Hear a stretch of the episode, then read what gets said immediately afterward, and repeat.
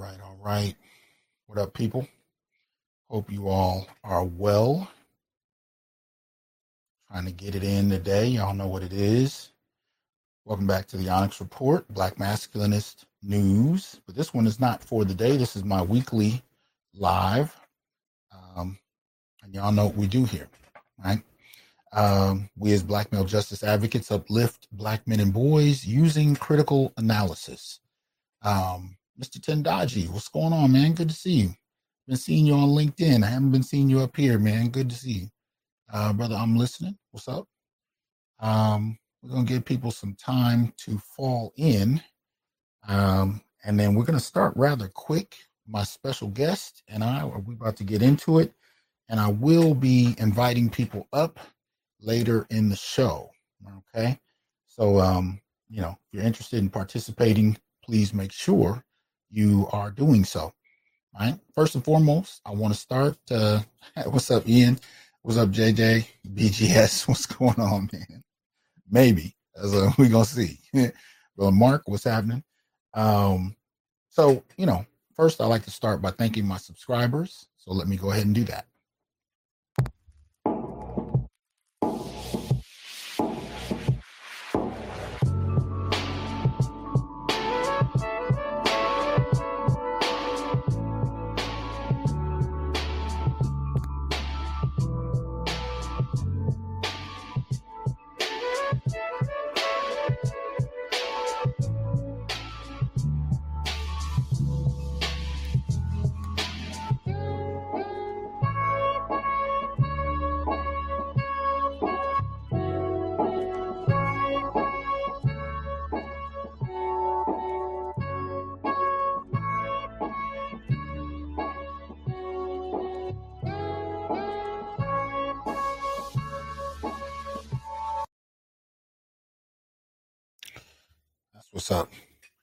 Appreciate all of you who support the show. If that is not something you have started to do yet, I hope you will reconsider. Like, uh, like the video as you come in, share, subscribe, join the channel, and donate. You can also go to patreon.com. You can support the Onyx Report there uh, with a monthly uh, contribution, or you can also support the Institute for Black Male Studies uh, as, through Patreon as well. So I hope you will support both so we can keep these things going and know that right here on YouTube, there are membership options with different levels of membership that you can participate in. Just click the join button right next to the subscribe. And I hope you have subscribed and hit the bell. Trying to get uh, some of these numbers up, and they're starting to drag. So, uh, working on trying to get the algorithm to work with, with me and for me rather than against me. So, uh, support the show. Uh, Hi, Scholar, what's going on? Hybrid Ninja, what's happening? Uh, Ian, I always appreciate your contributions and support. Thank you. Uh, Lee's Ways, what's going on?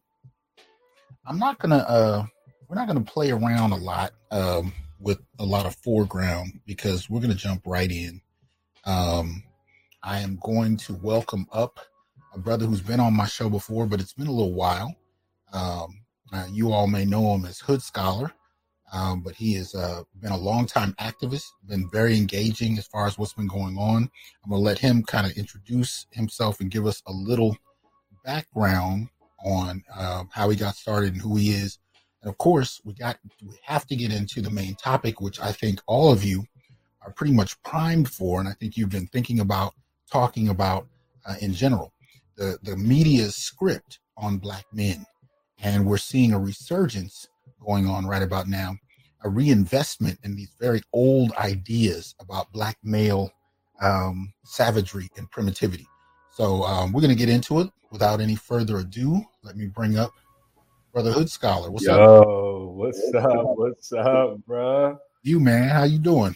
Hey, I'm alive, man. I'm alive. I'm here, grinding, organizing, working, trying to get people, trying to get our people free. That's real talk. So tell us, tell us a little bit, or reintroduce uh, the audience to you, how you came into doing this work, um, and what it is your work is these days.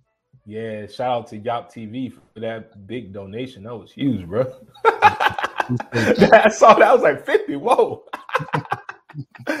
yeah, bro. But that's me, man. I'm just a regular old dude, man. It's mm-hmm. funny because I was talking to my homie. It was like we we really, we really are like I'm talking about homies. Like we know so many people who end up even either in, in prison or or in the grave. And and y'all, like I'm really fortunate just to be here because that's not me. Um, mm. my quick story is I go by hood scholar because I'm a hood dude. So like I'm a regular dude, I'm a hood dude, and I actually got a PhD. So a scholar from the hood. That's I guess I other thing just because it can be pertinent to the conversation. Just to be clear, all that I'm sharing is, is not about me, more so as the what I represent and the people I represent. But I'm also a married man. Mm. Um, I have a wife, a wife, a black wife, and three children. I have two daughters and a son. Ooh. So like, yo, they are pulling up. Yo, appreciate y'all. Um, yeah, I got I got a black wife and two black daughters and a, and a black son. So like these things that we talk about um mean a lot. Yeah, real talk. Real talk. So um what got you into doing this work? How did that process start for you? And tell us a little more about what you do.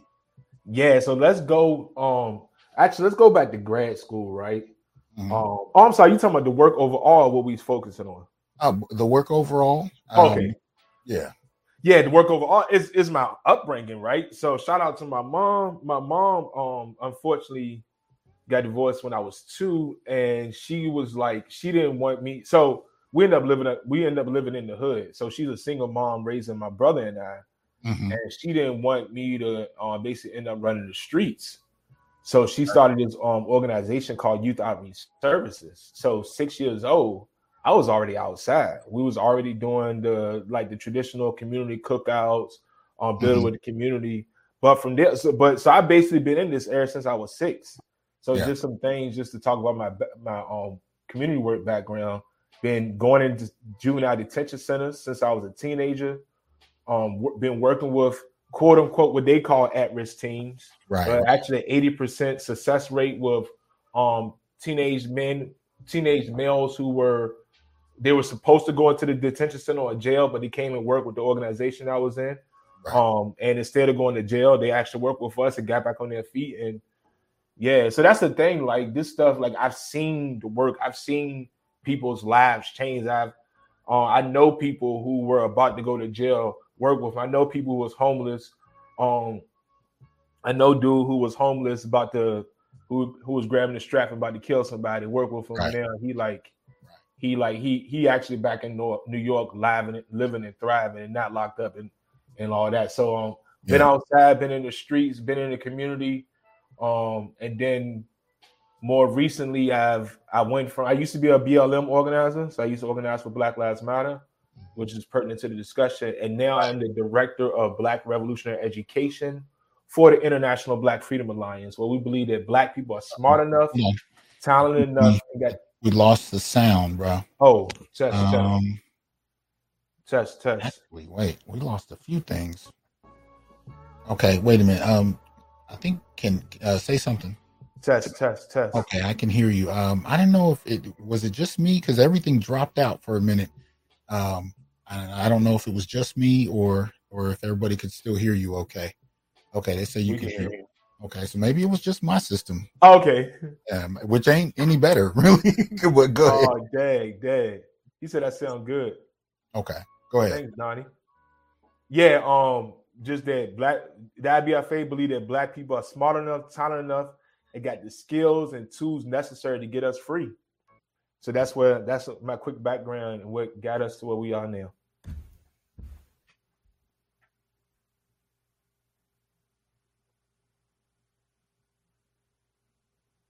So you still can't hear me? I can't hear you now. That's strange. Once I said the IBFA organizer, and he was like, yo, every time I talk, man, I always have technical issues.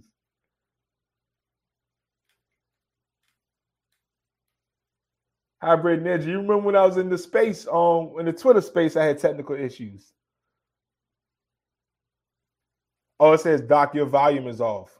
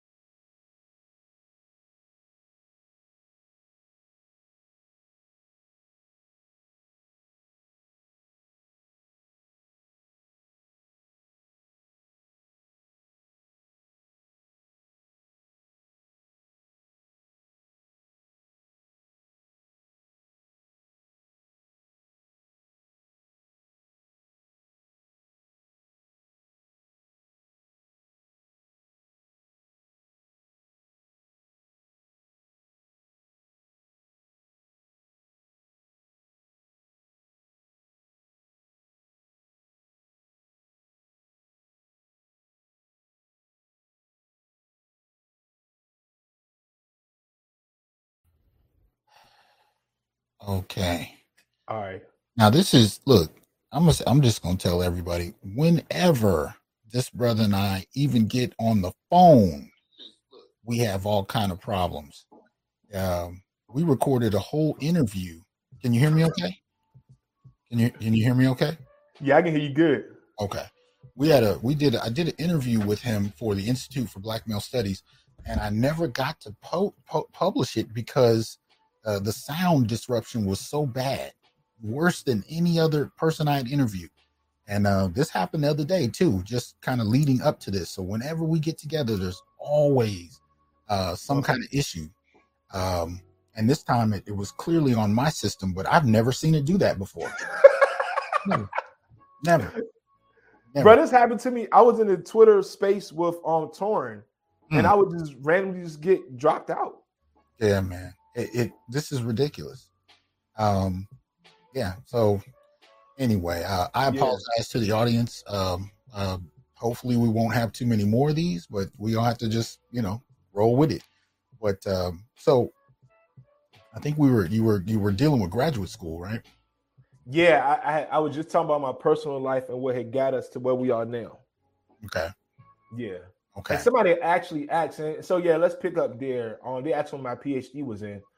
So my I actually went to the College of William and Mary.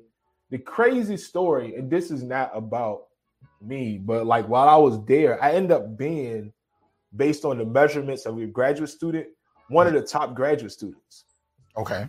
at the at the um university. So if those for those who don't know, I'm guess I guess everybody heard of William and Mary, right? You think so? Or Well, probably not, but go ahead. okay, yeah, it's like a top 35 school. Mhm. Um, and my PhD was in American Studies, Mhm. and my focus was on Black people, right? So I I used whatever whatever my dissertation actually was on Magruder and night during World War II, the the Navy dispossessed. Nice, appreciate you, MLR. out to MLR. Appreciate that. Um, The, the Navy dispossessed um, predominantly black families, and whenever they created um, military bases, a lot of people don't know that story. mm, which of course is a part of the plan, right? They do it, they don't tell nobody. Mm. So that's what my dissertation was on. okay. But for today's conversation, let, let's go back to my time in grad school, right? Mhm. So when I first got into grad school, like just because my background, a hood dude, like I, I just look for all the black stuff. Okay.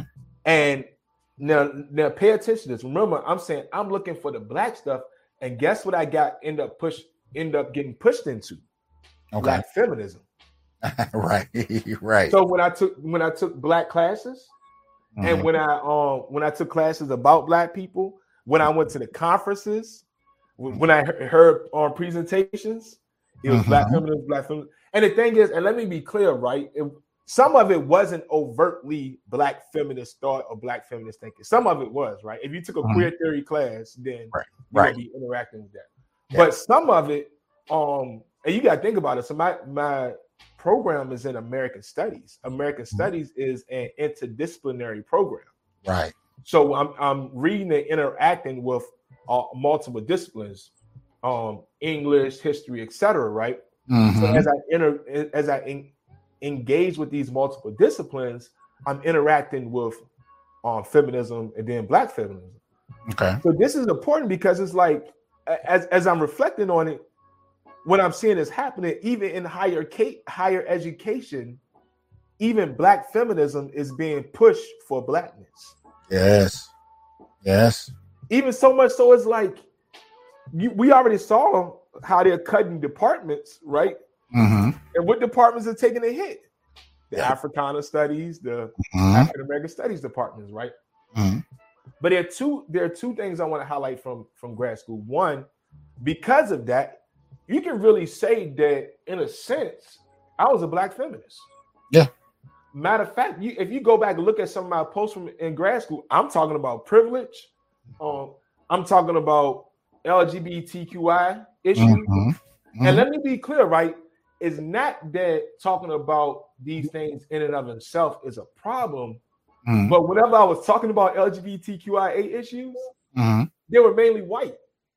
Wow. Yeah. You see what I'm saying? It wasn't like, and it's crazy, like, because remember, so the other thing in 2014, after the Mike Brown killing, that's when I started organize with Black Lives Matter. Mm, okay.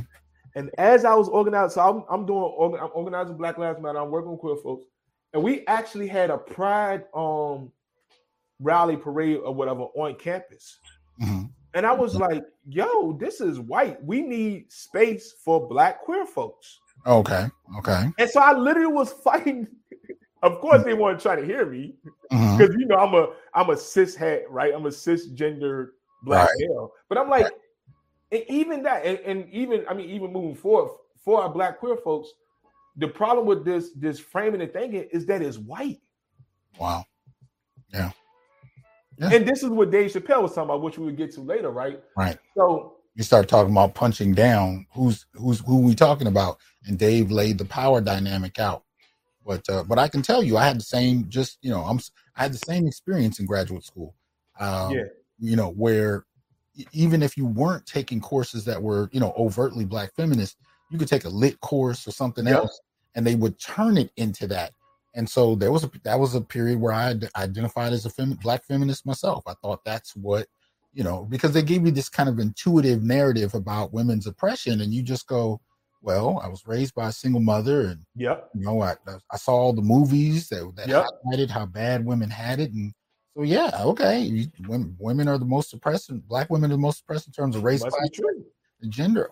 Okay, you know that was just you know, um, but yeah, so I can understand what you're talking about. But go ahead. So with that, right? So I remember I actually this class I took, it was it was coming out of history. It was called Race, History, and Theory. Mhm. And guess what we were reading? Kimberlé Crenshaw's intersectionality. Yep. Yep. It Right? was almost like a religion. Exactly, bruh. So then, um, and I'm saying this to say that I know the literature, which Right. is kind of crazy because they would say that y'all not reading this stuff. That's all I was reading in graduate school. Yeah, and I well, we were reading it in undergrad too. Wow. Oh, so that's the thing. I actually was a religion major major. Um, so I was getting more into like womanist theology instead of um black feminism per se. Right. Yeah. I was in the National Council for Black Studies, so womanism was big in there, and that's where we got womanism in. So yeah, I'm I'm with you. So what ends up happening, right? So as as we when we eventually begin to talk about this, I'm not talking about this as an outsider, right? I'm talking about so I'm talking about this as someone who was fully entrenched in, who was hashtag believe on black women, hashtag rape culture. Um, doing- I was I was there, bro. I was there. But but a couple of things happened, right? Um, one, I had a black women professor do me dirty. I don't want it because because people will be able to figure out who she is because of the people who, follow me. So I don't want to get into details, right? right. But I had a black woman professor to do me dirty. So I'm like, hold on. Based on the way black feminism is set up, Mhm. there's there's no there was no space for me to be the victim to a black woman. Okay. Okay. You see what I'm saying? I'm like, so that's where things was like, this is kind of weird. Then um I go to this conference. Like, remember, I told you I'm at this conference, Mhm. and I'm like, that's when I started, and I, am like, things aren't adding up. And I'm thinking about like privilege and stuff. And I'm at this conference, and uh, at this time, like the hood I'm from, um, my dude, my homie was still locked up. All right. Appreciate that support, Harold. Yeah, thanks, Harold. So like my homie locked up, and I'm like, all right, so they're saying that black men have either access to privilege or because of this patriarchal society and hmm um hmm there's privilege. So I'm like, and I asked this woman point Blake in the conference. I said, Well, what about my homie who's locked up right now? What type of privilege does he have? uh-huh. And she said, and this is the one that rocked me. She said that he will have privilege when he get out. Wait, what? See, you know anything about what happens with black men when they get out of prison? Ain't nothing about that privileged. Nothing. Bruh, that I would that and that for me was like, I can't do this anymore. Mm, right? Because Mm. and so I tried, I was being flexible, I was bending, I tried to do everything possible to make myself fit into this. Right, right. But you telling me my homie, who I grew up with, like this was my mains man's, right? In my mm-hmm. hood, it was three of us and my cousin. Okay. And like we literally did everything together, right? And this was my man. He's locked up. And you're telling me that he has privilege when he gets out? It's like it's like it was like she had to hold on to the fact that against that contrary to everything that's laid out in front of her, right? There's right. no way that something can actually be different. And you know, you know, the irony of that is twofold. One, it was it was prison that really challenged me about what I mm-hmm. believed about black feminism as well. It was for me, wow. it was different though. It was it was actually seeing the numbers because I had learned to talk. I got you. I'd learned the feminist talking points so well, but when it got to when I finally saw the raw numbers of people oh. incarcerated uh, by gender and race, I was like, wait a minute, what? You know what I mean? The numbers were so ridiculously small. Like, like just going back to your situation, this is the second part of what I meant by irony. She's talking about he's going to have privilege when he gets out. They literally don't even have prisons for women, black women included. They don't have the prisons. Women literally get 65 uh, percent less sentencing for the same crimes as men if they were treated like men. And if black women were were punished and sentenced like black men, they would not have the physical prisons to put them in. Wow. That's the ultimate irony to me to what she just said to you. He'll have privilege when he gets out. And she's saying that knowing that she'll never go to prison like that. That's crazy. You know what I mean? So it's it's it's ridiculous. But but go ahead. And that's not even to mention having a record, having a felony, voting right. rights. It's like right, right, right. So that for me was like a moment that I still like. I can I can picture that event right now, even though this was several years ago, and I was like, yo, like this ain't adding up. Mm. So fast forward, I had already I was already like, uh I I get my first um teacher position at VCU, which this is a story that they didn't want to get out, I guess. And you heard this before, but um real quick, I'm teaching. Shout out to the big homie um Curry. I have Curry the, the guest lecture. Right. Um he's guest lecturing. And and this is the point. You heard Curry talk. The the this week, so I'm teaching um intro no Africana social and political thought, right? Okay. So okay. we're covering gender, right? Mm-hmm. And of course, and this is the the crazy thing. I literally was gonna the first time we're talking about black masculinity, then this literally next class we're gonna be talking about black feminism. Right. So it wasn't like I wasn't talking about everything. I wasn't teaching everything. I literally, you can go back and look at my syllabus right now. The very next class we were gonna be talking about bell hooks. Mm-hmm. But um, so I have Curry Kerry um, was breaking it down. We're literally the, the majority of the conversation, like 90% of the conversation, is actually on black male vulnerability. Right. Right. This is probably this was one of the best classes I had the whole semester. I had students staying back 30 minutes after the class talking about it. Um, one of the big things that um one of the big things that that people did that the students didn't realize was the fact that black men could be sexually assaulted. Yes. Yeah. Like believe like our our our, our thinking has been so colonized and so formed in su- such a way that we couldn't even imagine the possibility of black men being victims. You know, you know how they framed it. Um, you know, where I was studying, it was framed as well. Black men typically aren't victimized because black other black men are doing it. So, so black men are kind of a monolith, and if they violate each other or kill each other it's it's all kind of you know oh. we just we don't even need to pay attention to it because as long as they're doing it to themselves we don't count it as victimization and i remember having a conversation with tommy about that one day and he said man at the end of the day it doesn't matter. If if you've been raped or if you've been shot it doesn't matter, it doesn't matter. if it came whoever it came from. You still had those experiences. They count. And it was a trip because I'd never heard anyone say that out loud before. The going thought was as long as black men were going through this, uh, it was not really to be paid much attention to. Which so, makes sense why when we're killed by the police, they bring up the black on black crime. Exactly.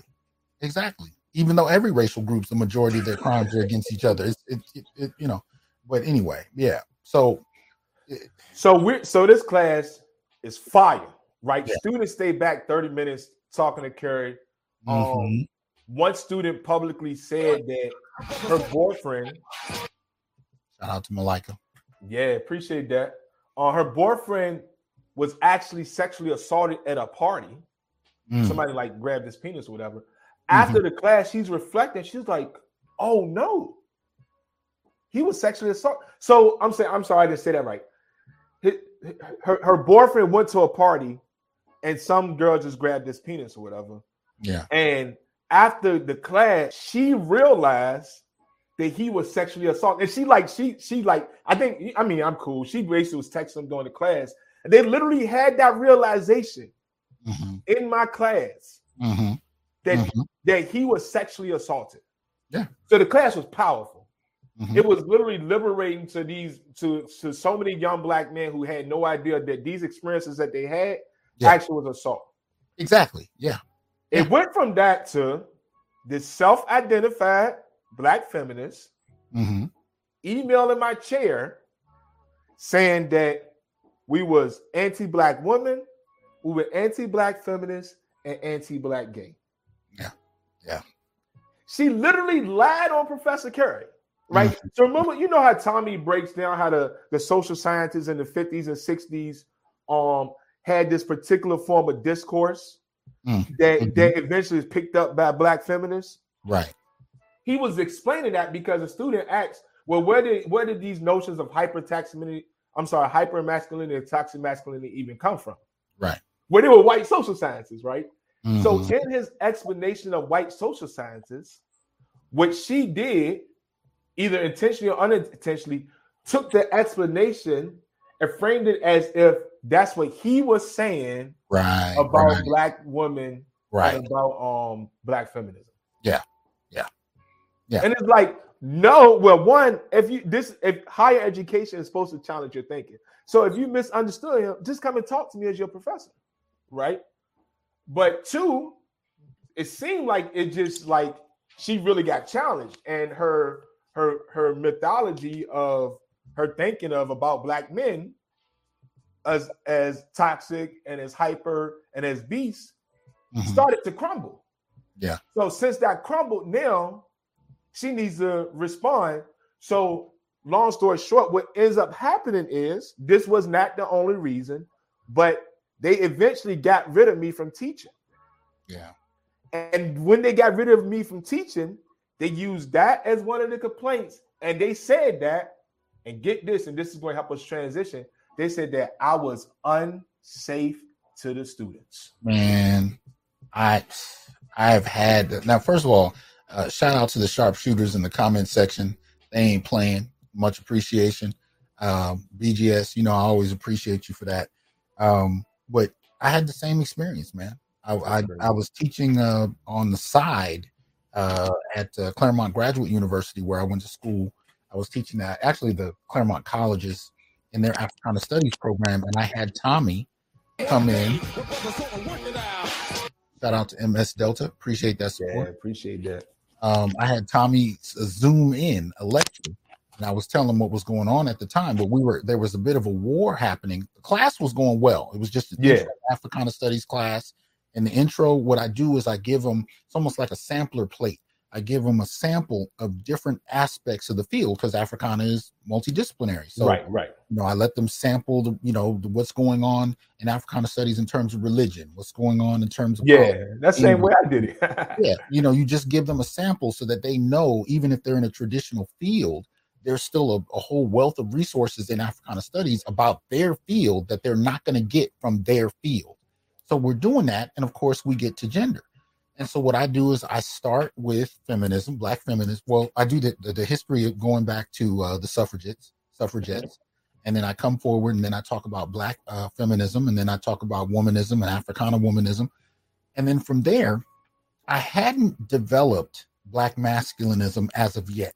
yeah, What I had at that point were just uh, PowerPoint slides on statistics regarding black men, got you. incarceration, uh, cancer rates, Undeniable, bro. life It's expectancy. so clear. I just and and here's what I did. So all I did is I put those on the screen, I just put them up.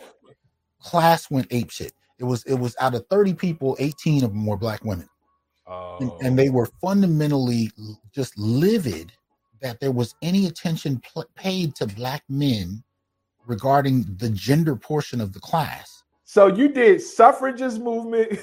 you Mhm, did the three waves of feminism. You mhm. talked about black feminism, womanism, Africana womanism, and then put it the stats, put put stats on the board, and there's a problem. there was a they actually started having a problem with womanism because they never heard of it and they were only trained as feminists so i got this uh my colleague uh, rondi gaines brilliant sister i got her to zoom in a lecture and, and matter of fact her lecture and tommy's lecture is actually on my youtube page Oh, uh wow. you got to go back a ways but i put both of those lectures up right so uh, she talked about womanism, and the only reason they didn't rebel, listen to this, the only reason they didn't rebel against her was because she was a black woman Because she's a black woman. if I would have talked about talked about womanism, it would have been a would've been a rebellion. But because I put and I knew it was gonna happen, I put her up there. They were quiet. They didn't like her. Yeah. They didn't like what she had to say. They didn't agree, but they wouldn't respond in any negative way because she was a black woman. When I brought Tommy up, they tried, Oh my gosh. and I emphasize they tried. You can watch it in the video yourself, but he Yeah. he just he spanked them so well. Tommy is the type of person where, you know, especially if he's dealing with undergrads, he's really he's not going to treat them like graduate students. I've Right. seen him deal with with you know full-on scholars and graduate students. He will he he'll put his foot in your in your ass. But if he's dealing with undergrad students, he'll kind of spank you and change your diaper. You know what I mean? So by the Yeah. time it was done, they were mad, but they couldn't be. And they were damn they were damn near saying thank you as they left while they right, were right, right. but he just spanked them really, you know, kind of smooth. And from there on out, they tried to get me fired. Wow. They straight tried to get me fired. And I had to actually threaten to sue the university to get the provost to back up off me because she was just going with the fact that a bunch of, of black women were upset at my They didn't even investigate it, right? It's like just whatever they said is that's what happened. But she said the same thing that you said. Eventually, when they couldn't get the response they wanted, they started saying I was a threat. I was a threat, right? And I'm like, I wasn't a threat for, you know, three quarters of the class all the way through the semester. I didn't do I said, what was there any documented evidence that I said something, threatened somebody, even looked at anybody sideways? No.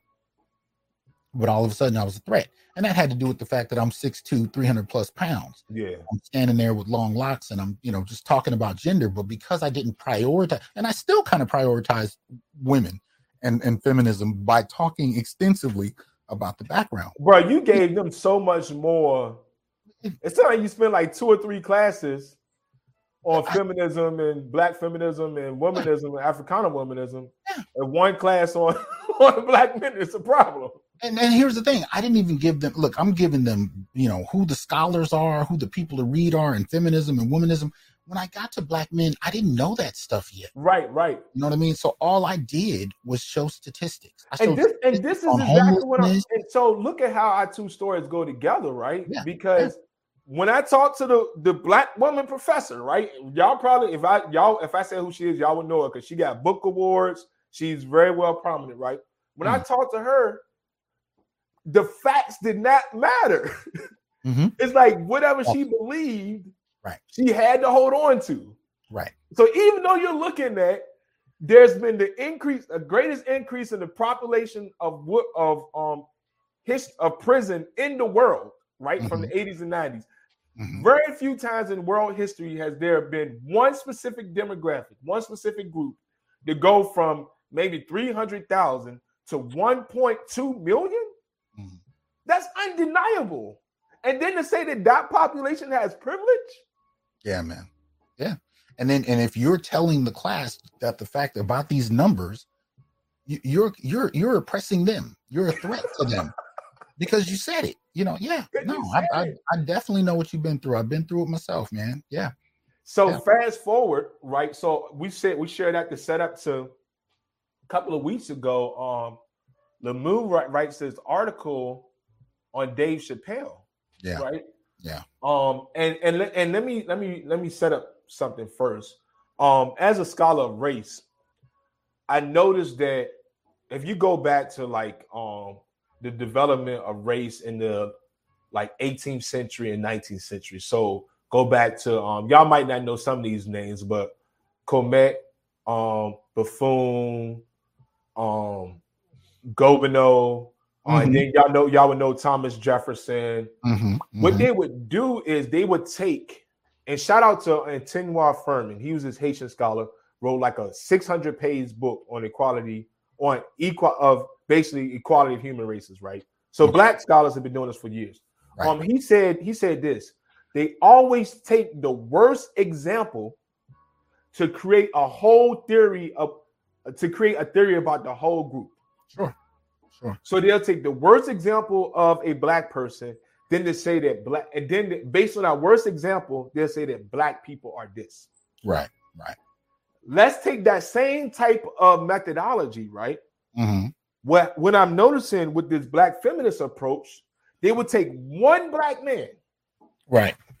and then say, based on the actions of that one black man, hmm say black men are like this. Yes. Yes.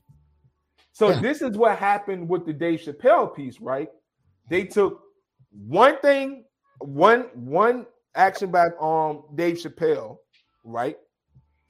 And then said, "This is the way black men are." Now, if you don't know who she is, her her father is was actually an agent, which is crazy, right? He was a spy, or who tried to who actually did infiltrate the um Black Panther Party. Mm. So of course the apple don't fall too far from the tree. Mm. She calls the article and that the curse. She calls it the black ass lie, which Uh-huh. is which is problematic because the big black ass lie is very s- similar to what somebody said already. Propaganda from listen to this Nazi Germany, Hitler, who had the same type of framing of the big lie. So the actual literal white supremacists. she take that very same framing and puts it on Dave Chappelle, and then uses that and places Right. it onto basically all black men, right? Right. And then what she does is she's also important because she's the same one who writes the forward of Michele Wallace's Michele Wallace's um what, what's the name of it? Black Macho or whatever. Macho and the myth of the superwoman. Yeah. Yeah, Black Macho. Well, they re-releases it. They re-released that 25 years later, knowing that white women helped write it. It was pushed by a CIA agent, Gloria Steinem, and she's writing the forward to it. Yeah, and that might have been, ironically, that might have been the same exact version where uh, uh, uh, Wallace herself, you know, steps away from her thesis from Black Macho and criticizes herself in the foreword. She actually tells us that she didn't use any sampling, she didn't study anything. She based her opinion on black men based off of a couple of men that she knew of. And this book, and I, this book, look, I grew up with that book on my shelf. My mother had it Wow. remember that book, even though I didn't, I was too young to read it or understand it. I remember even the image on the cover, and and and I grew up that with that in my house, and I saw the impact of it by the time I went to college and went to graduate school, and people were citing it, and I was like, that's the same book that I grew up with, and you know, but I remember the impact of that. Yeah, it's it's it's still with us, and it, in matter of fact, the irony there too is that a lot of modern day feminists don't even know about the book and and and and yet it is the one of the snowballs that started this avalanche. But go ahead. Yeah. So, so this is why for me, when I read this piece, right now, let's now let me be um, let's look at some of the details. This piece is published in Vanity Fair. Yep. Who reads Vanity Fair? Mm-hmm. Basically, old white women, right? Middle aged, older white women. Yep. So if you have a problem with black men, right? Why are you writing in? Thanks, Delta guy. Mm-hmm. Why are you writing about your issues in Vanity Fair? Right. Right. So that's one thing. Number two, which because remember, I was inside of this, right? I haven't seen the the lengths being taken by black feminists to say, you know what, black men, let me understand you better. Mm-hmm. Right. or right. let's right. have a, a a a fulfilling and and um generative conversation. No. Right? It's it's usually you need to believe what we're saying about you, Yes. or then and then get this, and this is another part. Actually, no, let me say one more thing.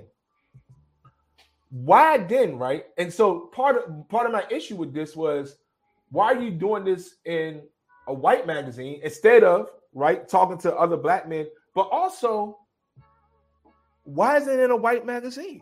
Right, right. Which leads me to think, hold on. Mm-hmm. Maybe it's not so much about the fact that we need to hold black men accountable, Mm-hmm.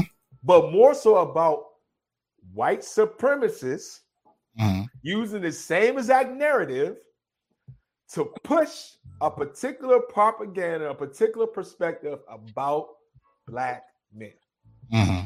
And it was this piece that literally solidified me to now no longer am I okay, I'm not a black feminist anymore. But Mhm. now it's very clear how black feminism has become an agent Oh, of white supremacy. Yeah. This is, in fact, why I call many of them colonizing agents, because that's the role they play. Mm. That's the role they play, even in relationships at this point. But you're absolutely right. You're absolutely right. And so what I hope this show um through the rest of the, the description it, is this. And it's cool because I realized this actually just yes after we talked. White, you know what? Like sometimes you guys just be like, you know what, that was a smooth move, right? Like Mm. sometimes are things golden child. Mhm. Um, like you look at what Trump did, right? Sometimes you just gotta say, you know what, Trump, you did it, right? Just give him his props. It's funny, just on a side note, right? Uh, I, I, I almost shouldn't even mention this because we were probably you saw what Biden did with the crack pipes. I heard about it. Oh my gosh, bro. Those people who were saying that Biden is just as bad as Trump, they, they got a strong argument. But let me get back on topic. Um, Mhm. sometimes you just you just nod your head at what they did. White supremacy is so slick. Let me show you how they did it, right? And this goes to the the, the wrap up point on how it's an agent of white supremacy. Mhm. What they did is this: they took the actual pain that black women experience and weaponized it. Okay. And let me let me let me let, let me explain this. So, for example, just based on proximity, right? The group most likely to either rape or abuse or um, black women is going to be black men. But you and I know the, the violence is bidirectional. So, of course, we know that this happens both ways. We hurt each other. All right, bet. Mhm. What white supremacy does, right? They'll take that abuse. They've taken that abuse on but black women being abused, which is an actual pain, and said, look, Mhm. this is the way black men are. Black men are rapists. But because the, the, the instrument being used to, to carry this message is black feminism, right? If we speak out against it, it would sound like we are speaking out against black women being abused. And it sounds like we're advocating for that abuse, the rape, and anything else. Exactly. And the other You see part how of I'm it, explaining this? but and the other part of it is the fact that they are out there, re, you know, using the same talking points as racist scholars that go back to the 1800s. It- It's that much more potent because as Right. black women, they have the authority to say, "Well, we've lived through this." right? And so Right, for right. society itself, they can say, well, this must be true because black women are saying it's true. But then, but see that that become that's what ends up becoming so important about data. Because Right, by the right, time because when you and I were in grad school, I didn't see a lot of of data. we ain't getting none of that, bro. It wasn't, you know what it is? Like, I'll give you an example. If we talked about sexual victimization in class, they would bring in a woman who had been violated. She would Right. tell her story in class. Everybody would feel bad for her. People would start to share what pieces they had that seemed like it was similar. And then they would kind of look at all the men in class and kind of, Right, Yeah. right. See, you you, you, need to do better. You need to do to do better. Yeah. but we never we never saw any data we never saw any statistics and we never saw anything about what black men experience so when Mm. this information slowly started to come out especially in the last uh you know uh, 12 13 2012. years it it really started to you know you had a lot of brothers like you and i going wait a minute wait a minute what the This hell ain't adding up. and that's and that's the thing it's not adding up And that's the thing that really kind of pissed me off. But you know, again, without any data, you know, and and, and, and I talk about this too. You know, when you're in graduate school as a black male, you're lucky if you find any black male professor that you can be mentored by, right? So more more often than not, you're dealing with black women professors and you're in this foreign environment doing something you haven't even seen anyone in your family do in terms of graduate school. And so you take to them as mentors and you almost depending on the, you know, circumstances, sometimes you almost even develop like a mother-son dynamic with these yeah. women mentors. So when she's telling you about the high levels of female black female incarceration, violation, sexual vulnerability, like, oh, wow you're taking this like, well, this is coming from someone I trust. This is coming from a mother figure. You know what I mean? And you take it at face value, and then you go out in the community and you try to impose all the things that you're learning because it has to be true. Right. Until you actually get the data. And then you're like, wait a minute, wait a minute. And then what what uh, what ends up happening from there is you even start to think about things you've experienced, just like you were talking about earlier, and you realize that those Whoa. experiences do count in the issues we talked about, but and from a black feminist framework, you've never in any class been asked to include your experiences in the discourse because as a man, let alone a heterosexual man, you're not part of the conversation. You can and, be gay or trans and have something to say, but if you're heterosexual, you're not part of this conversation. You need to, you need to sit and listen and be quiet. And I want to highlight something you said, right? what you said is same, and we feel this way. We actually care, right? Mm-hmm. We like you said, we care about black women who are being incarcerated. We care about black women who have been raped. We care about black women who are being abused. We don't want, we don't want, we, we care about black, um, like I said, remember when I was organizing for um in BLM with the pride? I mm-hmm. wanted a black space with black queer folks, right? Mm-hmm. The trick of the enemy is that when we challenge the myths right? The lies, mm-hmm. the the fact that there are times periods where in which black men actually have the highest sexual victimization rate. We have black boys have their earliest um sexual debut. When we account for um rape in prison, which not is on people always say think is a black is um male guards. There are actually women guards who rape too, right?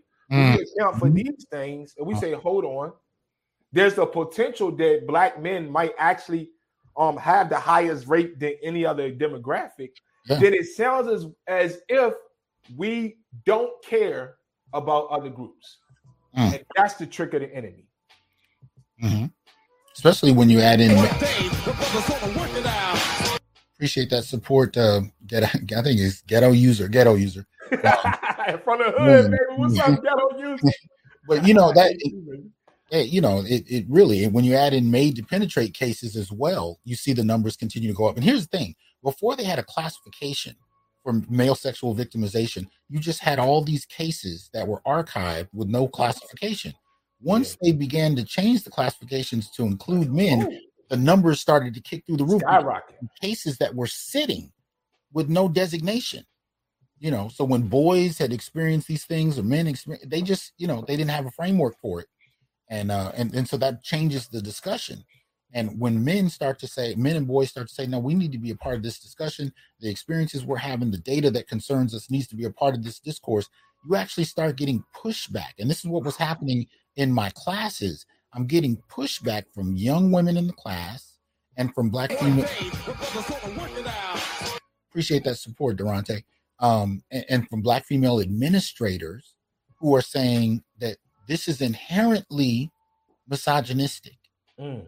That you're even including men in a dialogue about gender and sexuality and, and what's going on with it. That you're including heterosexual men. It's considered inherently sexist and misogynist. And that's and it. and and, and so like so so I just want to be clear to everybody's listening, right? Look at the way the enemy works. We are not saying that we don't care about um black women, other black people, right? What we are saying is that these narratives are false, and we are challenging white supremacist narratives.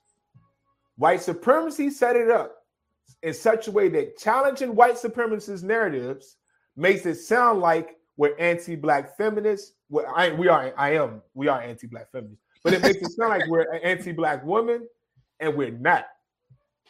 We are pro-black people, and we want the same attention that we give to black queer folks, the same attention we give to black women.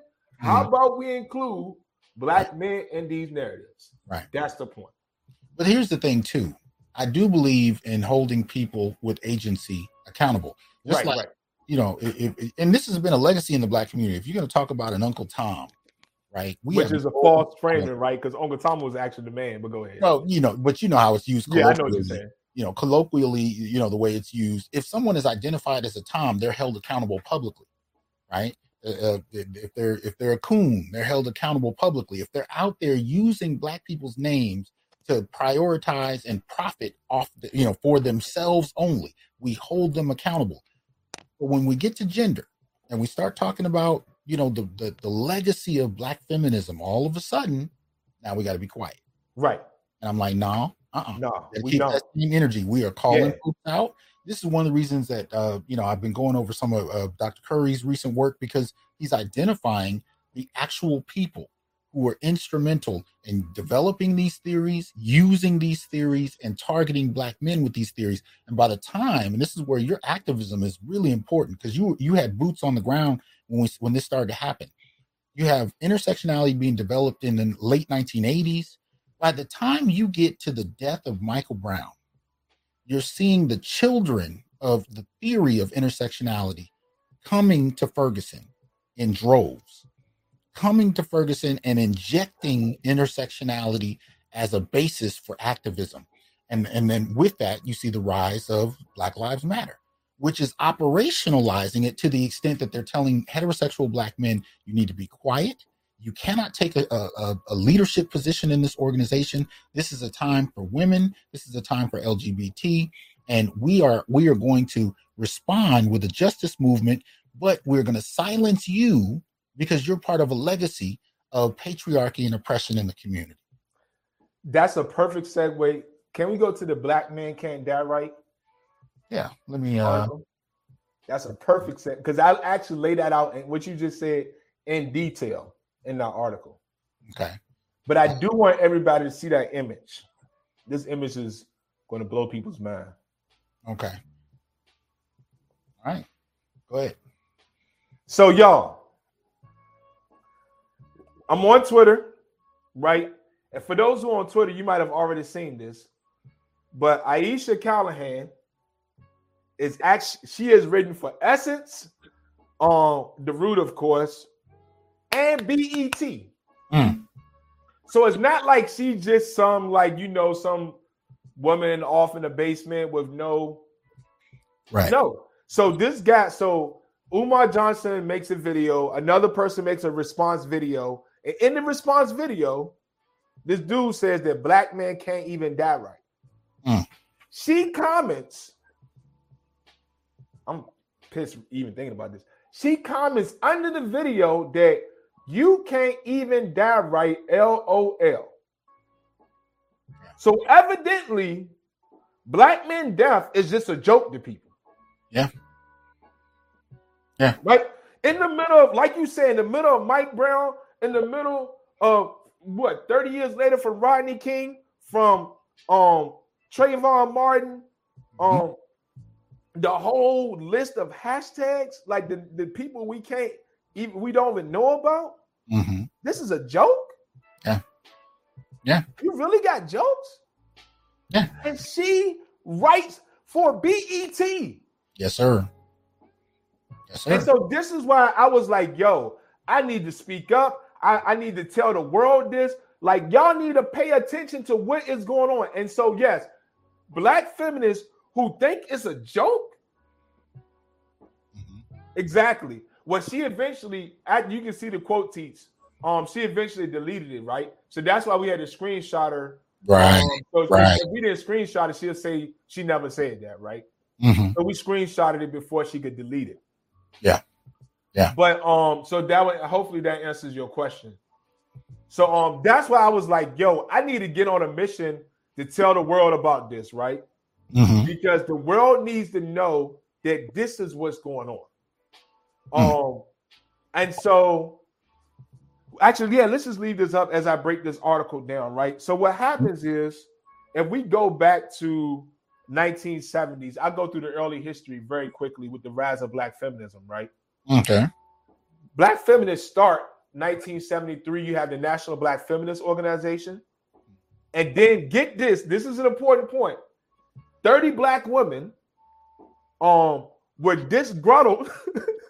we that should have told us from the beginning. They did not like, they had some discrepancies with the black um National Black Feminist Organization. So they leave the uh, NBFO and start the um Combahee um River. Combahee River Collective, yeah. Yep. And they end up writing the Combahee, Combahee River Collective statement. Mm-hmm. Right? Mm-hmm. They write this statement and they say the issues are um heterosexism, um, what is it? Heterosexism, gender, no, gender, um, racism. That's right. So racism from white women, um, sexism from black men, and heterosexism from basically cisgender or from straight people, right? Mm-hmm. So and they make all these claims about how they were basically um mistreated during the quote unquote what they call the civil rights movement. Okay. So let's look at their claims, right? So can you go to the other article, the Black Women Voices from the Black Freedom Movement?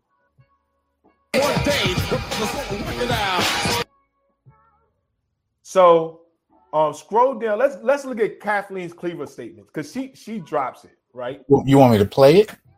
Oh, are you allowed to play it? Well, yeah, I can play it. Um, let me see. see uh, actually play Elaine Brown's. Okay, uh, let me see. I'm gonna have to yeah, hold on. One. I gotta close it and open it back up because I didn't share. Okay, yeah. Um, yeah, because when you hear her, she snaps, bro. Yeah, she snaps. Which is interesting because we we don't. Um, that's not something we're me to. Me, almost there. Yeah, take your time. And there we go. All right, here we go. And skip to like I think the three minute mark. Cool. Skip to where? I think it's like the three minute mark. Okay. Okay. Started from there. I've been anybody in the Black Panther Party because, uh, first of all, anybody that knows me knows one thing about me: I cannot cook at all. And I mean, I'm talking about serious uh, flaws in cooking. Like I'm going to cut my thumb if I cut a, uh, a uh, uh, an onion or something, you know, seriously. But would it have been women mostly? No, no, so no. Why would you say that? Why would you say that? that? That's what women say. They always think the Black Panther Party was some kind of chauvinist entity. They fail to remember that NAACP, SNCC, um, the, and there was no progressive organization. There was no black organization that had any women in leadership except the Black Panther right. Party. Yeah. No, I just. Now, why is it that people would think women would cook? Yeah, I just wanted. As a matter of fact, the chief cook was a guy named Russell. Uh, Russell, whatever his last name was, I can't think of. Oh, great! Yeah. And the chief cook at our lamppost was a guy named Mojo.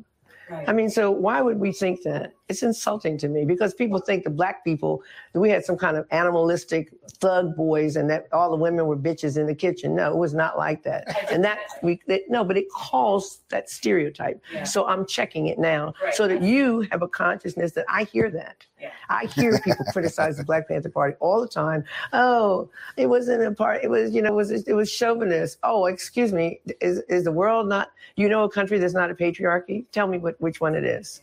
Do you know one?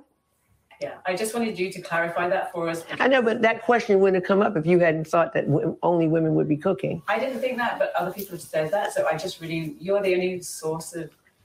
Who has said? Who has said what? Well, just it's just like the the general conversations sometimes that you. Who are these people that say these things? Um, just in in my research and talking to people, it's not that anybody thinks that necessary, but those are the questions I've been asked. And but this is a question of women. This is a, this is a question that women ask, and mostly feminine, so-called feminists uh, of, of, the Gloria Steinem ilk, or whatever they now want to call themselves, the third wave, second wave, whatever wave they are. Yeah. And this is a very bourgeois feminist notion because they always think that we have to get out of the kitchen. Yeah. And you know what black women said? You know, my mother said when they had get out, out of the kitchen and into the street. Yeah, I'd like to get out of the kitchen, your kitchen. Yeah. And it didn't even occur to these Betty Friedens and and and and and, uh, and and whatever her name is, former CIA agent uh, Bunny, uh, Gloria Steinem. Gloria Steinem. Um, I mean, she admits that she worked for the CIA, so it's not something Elaine is making up. Okay, she talks about it, and she was also a Playboy Bunny. And Gloria Steinem and and and and and the Betty Friedan, that group, those are the kinds of people that constantly said, "Oh, the Black Panthers were Yeah. uh, chauvinists, so I didn't want to be in it." So I go, "Okay, fine. Well, what group are you in?" Because you denounced the woman that became Roe, and she said she didn't accept third trimester abortion. So uh, I, you know, and, and, and I, I, wa- I'm finished proselytizing on this. I just want to make clear that who cooked the food, like what? What difference does it make? We thought of ourselves as an organization. If you had a job to do, you had an assignment. We were a paramilitary organization in the sense that people did not vote on what you did or what you didn't do. If you could cook, you would be cooking. If you could handle a gun, you would be handling a gun. Most women could not handle guns like men could, although all of us were trained on weapons. Okay. So if you want to ask me about the internal workings of the Black Panther Party, then we can ask that.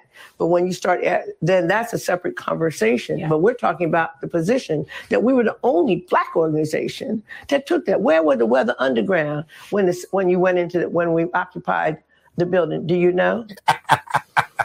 SDS, the little People's Park people. Where were they? Where was the SCLC, NAACP, Africa, uh, the Freedom, uh, you know, uh, uh, whatever it is, Africa, uh, New, New, New Republic of Africa? Where were all those groups? So here you have an organization that had such a, an understanding of revolution in America that actually participated and understood the connection and didn't care about the majority of people there were white. Where was the Native American? Where was AIM? Where was where was the Puerto Ricans? I don't know. We were there. Now you're gonna question me about who Yeah, question me. what difference does it make to you who cooked the food? That's my That's point. good. That's great. She went in, right? That's Elaine Brown. She's the chairwoman of the Black Right. Panther Party. right. Oh, somebody was asking that in the in the questions. Bro, that's a completely different picture than these black feminists pushing, right? Right. Right. And this is why this is so important because black feminists have literally silenced other black women. Mhm. Yeah. Because you never hear, and if you look at this article, you got all these black women who making very similar comments, right? You don't hear from them. All you hear is that Huey Newton and Stokely Carmichael and Black Panthers were sexist. I'm gonna put the link for this page in the comments, uh, so you guys can check it out in more detail. I'll just scroll through so people can see it, and if there's anything you want to add to it, please do. Well, go ahead. But and, and so this is a this is a very key point, right? Mhm. So listen to what. She, oh, yo, she went in, bro. I mean, we really could just spend the whole time just talking about what she said. But she said y'all want to treat, oh, it's the black people that y'all want to treat like animalistic thugs. Right. She nailed it.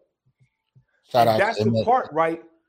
They literally these tropes, these tropes about black men have been in existence really since um the travel narratives of Europeans, right? Mhm. Europeans created these tropes right during the, the, the beginning of the transatlantic slave trade about black people and they're particularly about black men. Mhm. And now, right, it went from, and we're gonna look at this in the pictures, but it basically went from being bruised and beats to thugs. And that's what she's saying right there. And this is what black feminism is pushing. And this is why it makes sense. I came to the conclusion that in a Vanity Fair article, reading to the majority to the majority of white people, that you're literally use a white uh, uh, a white supremacist talking point when you're Right. talking about one black man to then spread out all to over to all black people, all black men. Real quick, shout out to MS uh, Delta for the, the generous contribution. Oh, whoa! Shout Shit. out! Whew. Yeah. Um, no. Now, uh, let me know where you want to take it from here. Yeah, so let's go back to the to the um The other article. that right, right? Mhm. So we start there, and that shows that first of all, that the at the beginning there's issues, right? There's the, there's internal issues. The, Mhm. the the the talking points are not what. That's why I say the the 30 the, this was 30 black women, right? Mhm. This and this was 30, you can really say middle class black women, right? They Mhm. weren't an accurate representation of the masses of black women during that time period. But also another key point, what she says, which is in this article. Look who's working with them. Gloria Steinem. Right. So, so, so let me break this down, right? You have Gloria Steinem, a CIA agent. She jokingly is like, "Oh yeah, she's a Playboy boy." Yo, Elaine Brown was clowning him, yo. she was, she went in, yo. She was clowning. him. But Hmm. listen to this: you have a CIA agent working with black feminists. She is the one who, who only reason that Michele Wallace's book was on your bookshelf was Mhm. because she was the one who funded that um that book getting out there. Exactly. And some say she ghost wrote it. Wow. I, I knew I knew I knew white women helped write it. I didn't know if it was her. Well, it that's again, I don't have any verifiable evidence, so I'm just But saying. if she's I'm fucking it, it would make sense though, right? Yeah. And So so then, so listen to this, right? So the CIA actually can you scroll down because I can't remember the name of the um someone this. Scroll. Yeah. this? Okay. actually you know what I can pull it up because I want to see the CIA started this um this group. Here it goes. They started this group called the oh yeah, Operation Chaos. Okay. So CIA starts Operation Chaos. Mhm. Um, there it goes. You see what it says to sabotage the movement in the 1960s. So the Uh, CIA, you we know about COINTELPRO Mhm. and Operation Chaos, right? Actually, go ahead and click on that so people can see it to sabotage the movement. I'm not seeing it. Oh, okay. Here we go. All right. I see. You want me to open this up? Yeah, just so people can see what I'm talking about. Okay. Yeah, and then scrolling. There it goes. Mhm. So the CIA starts Operation um, Chaos and then work with COINTELPRO, COINTELPRO to fight against the Black Freedom Movement in the 1960s. Right. So make this make sense. How in the world, right? You go from Gloria Steinem in the CIA, who we see right here, literally work against black men, to now using her to overthrow patriarchy and get free. Hmm. Make that make sense, right? And so it so yeah, of course you're gonna say, yeah, the the the black men in the um Black Panther Party and and the and the SNCC and all that were chauvinistic and patriarchal because you're literally working with the CIA. hmm And I'm, by the way, I'm putting the links for all the articles we're talking about in the in the comments, so you guys can check it out. So then, right, we fast forward to what you were saying about intersectionality, right? This this other part just blows your mind. So Kimberlé Crenshaw is a legal scholar, right? Mhm. When she when she's writing about intersectionality, she's talking about including quote unquote gender into um basically the way we're thinking about um the law in the late 80s, early 90s. Okay. Now, Dr. Johnson, what was happening in the late 80s and early 90s to black men? you talking about incarceration? You talking about the war on drugs in high Yep. gear? You know, yeah. War on drugs and mass incarceration. Hmm. So we're literally seeing, literally in the midst of when the highest rates of car- incarceration for one particular demographic in world history, specifically black men, right? In the middle of that, she coins a term intersectionality that says we need to include gender, but gender only focuses on black women. Right. How in the world does that make sense? Exactly. Exactly. As far Why, as if, we, if, if gender, and we're supposed to be talking about gender and intersectionality in the 1990s, we're not talking about black men.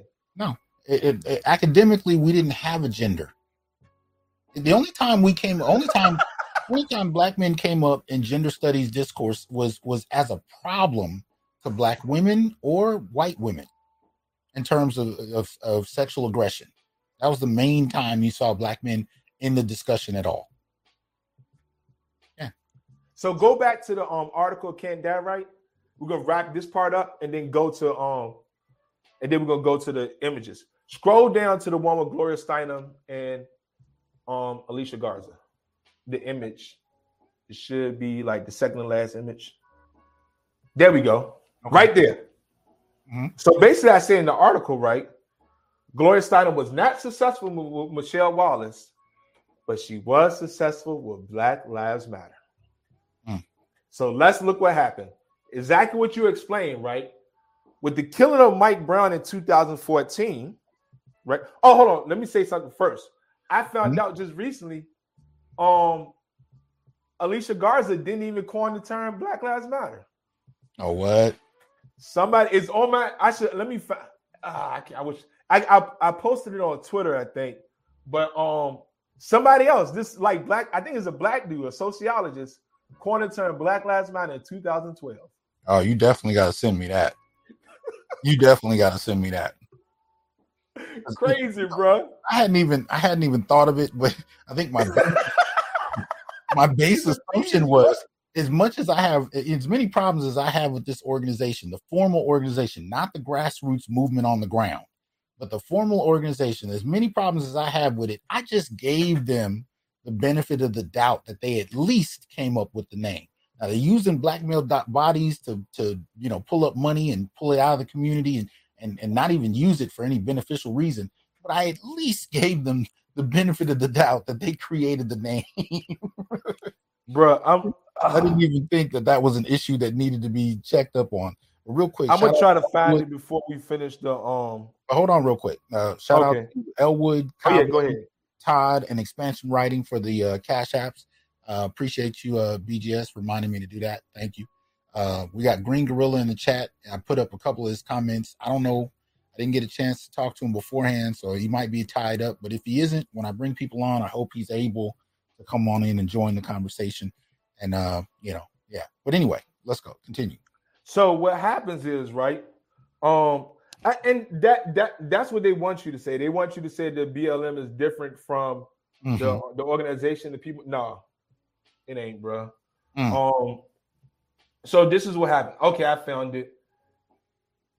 It is. Here we go. Marcus Anthony Hunter. If you get a chance to, if you just Google how does LA's racial past resonate now? Okay. How does LA's racial past resonate now? Hashtags Black Lives Matter originator. So I had How I'll does- let you look that up. And I'll Okay, break so how this does, how does LA's what Racial past racial pass? resonate now. Hashtag Black Lives Matter originator. Wow. Wow. You found Black- it? No, not yet. I'm I'm Oh. tripping on the implications. So black men can't participate in an organization that's really predicated on their deaths, and even the term itself is developed by a brother who doesn't get any acknowledgement. Look, any anytime I hear "Me Too," I hear uh, the original black woman credited who came up with it. Right? I have never heard anybody mention this. So you said hashtag Black Lives what? You said Hashtag Black Lives Matter. okay. Uh, That should come up. Uh, I think in the LA Times. Yep, that's it. You got it. Okay, what I'll do is I'm going to put this link in the comments as well, and So I'll put all of these links in the description once the show is done, uh, so they'll be available for everybody to peruse uh, through there. Yeah, Tarana Burke. Thank you, Trell. Yeah, yeah. I've always heard uh, Tarana. They they go out of their way to make sure she's credited Gotta say funding me the hashtag Me Too, but I've never once heard this brother's name mentioned. It's ridiculous. So let me break this down, right? So let, let me talk about what happened in 2014. Like you said, I was there. I was in Ferguson. I was on the ground. Right. You know who wasn't? Um, you know who was there, but who wasn't on the ground? Alicia, Opal, and Patrice. Oh damn. They weren't getting tear gas. Mm. They weren't in- fighting with the um military militarized equipment and all that stuff. Right? So let's so let's talk about this, right? Tory and and it's in the um if y'all look at the article, he talks about this. He he basically says how BLM underdeveloped the movement. So the the Walter Rodney wrote a book how Europe underdeveloped Africa, Africa, right? Right. Um, Tori talks about how BLM underdeveloped the movement. Mhm. Yep, that's it. That's it. So that guy was the one who originally came up the hashtag Black Lives Matter. So what happened was, and as I explained this, you can make sense. This is that article is going to make even more sense. So all of us on the ground are doing this work, right? Um, people in Ferguson, it was really Ferguson was the ones. It was people in Ferguson, the surrounding area. The they got a whole lot of like jurisdictions. It's hard to say like it's Mhm. Ferguson, Florissant. Like yeah, St. Louis is crazy, right? Mhm. Um, but those were the ones who got it cracking, who was in the in front of the police station every single day for about five to six months. They were the ones who basically like turned the world upside down, right? Right. Right. Many of us who went to Ferguson came back and we were inspired. Right. Uh-oh. And let me let me explain this movement from someone who was, used to be a part of Black Lives Matter. At the time, we didn't separate Ferguson from Black Lives Matter. Right. Okay. So we thought that what happened in Ferguson was a part of Black Lives Matter, right? That's one. Um, two, because we didn't know we didn't know about the leaders and all that stuff. We just saw them, you know, the narrative. Hey, it's three queer women. They're radicals. We didn't know they were inside and stuff, but we, Mhm. we thought they was really about it, right? Right. The thing, the reason why it was so influential at first was one. Well, now we see it. Like this hashtag is kind of catchy, right? Of course. Yeah. yeah. Oh yeah. That's easy to spread. Black Lives Matter. Bam, right? That's Mhm. one. But two, there was a moment in 2014 where we felt like we finally had one thing that we could all agree on. hmm You see what I'm saying? It was like, Yeah. Yes, we could actually come together and rally around and get free. Yeah. Little did we know the three um organizers, the three leaders, were basically planning and plotting the whole time. Hmm. Whoa. Yeah. Shout out MS Delta. He- he- he- much appreciation. yeah, no doubt. Appreciate that support. Yeah, thanks, bro. I had to stop this, shout you off for that. But we had no idea that they was plotting, planning, and that they were pushing black feminism to Yeah. the masses. Yeah. So Well, this is what happened, right? most Because it was such an us didn't even- influential movement, because we thought all the work on the ground was actually BL was BLM, right? Right. Right. It, it, it reached a certain level of respect hmm and a certain level of credence where like you know what like yes this is it right and so now instead of it being those 30 women that nobody paid attention to uh, and i talked about this in the article whenever barbara smith was on the um the that show she barbara smith is an early black feminist in the Yeah. 1980s uh, I think Tony Brown Journal, right? Yeah. Tony She Brown. Brown. Okay. They were literally clowning her. Like they were laughing at her. And this is the uh, 19, 1986. Okay. Who now? Who are you saying is clowning her? The people in the audience.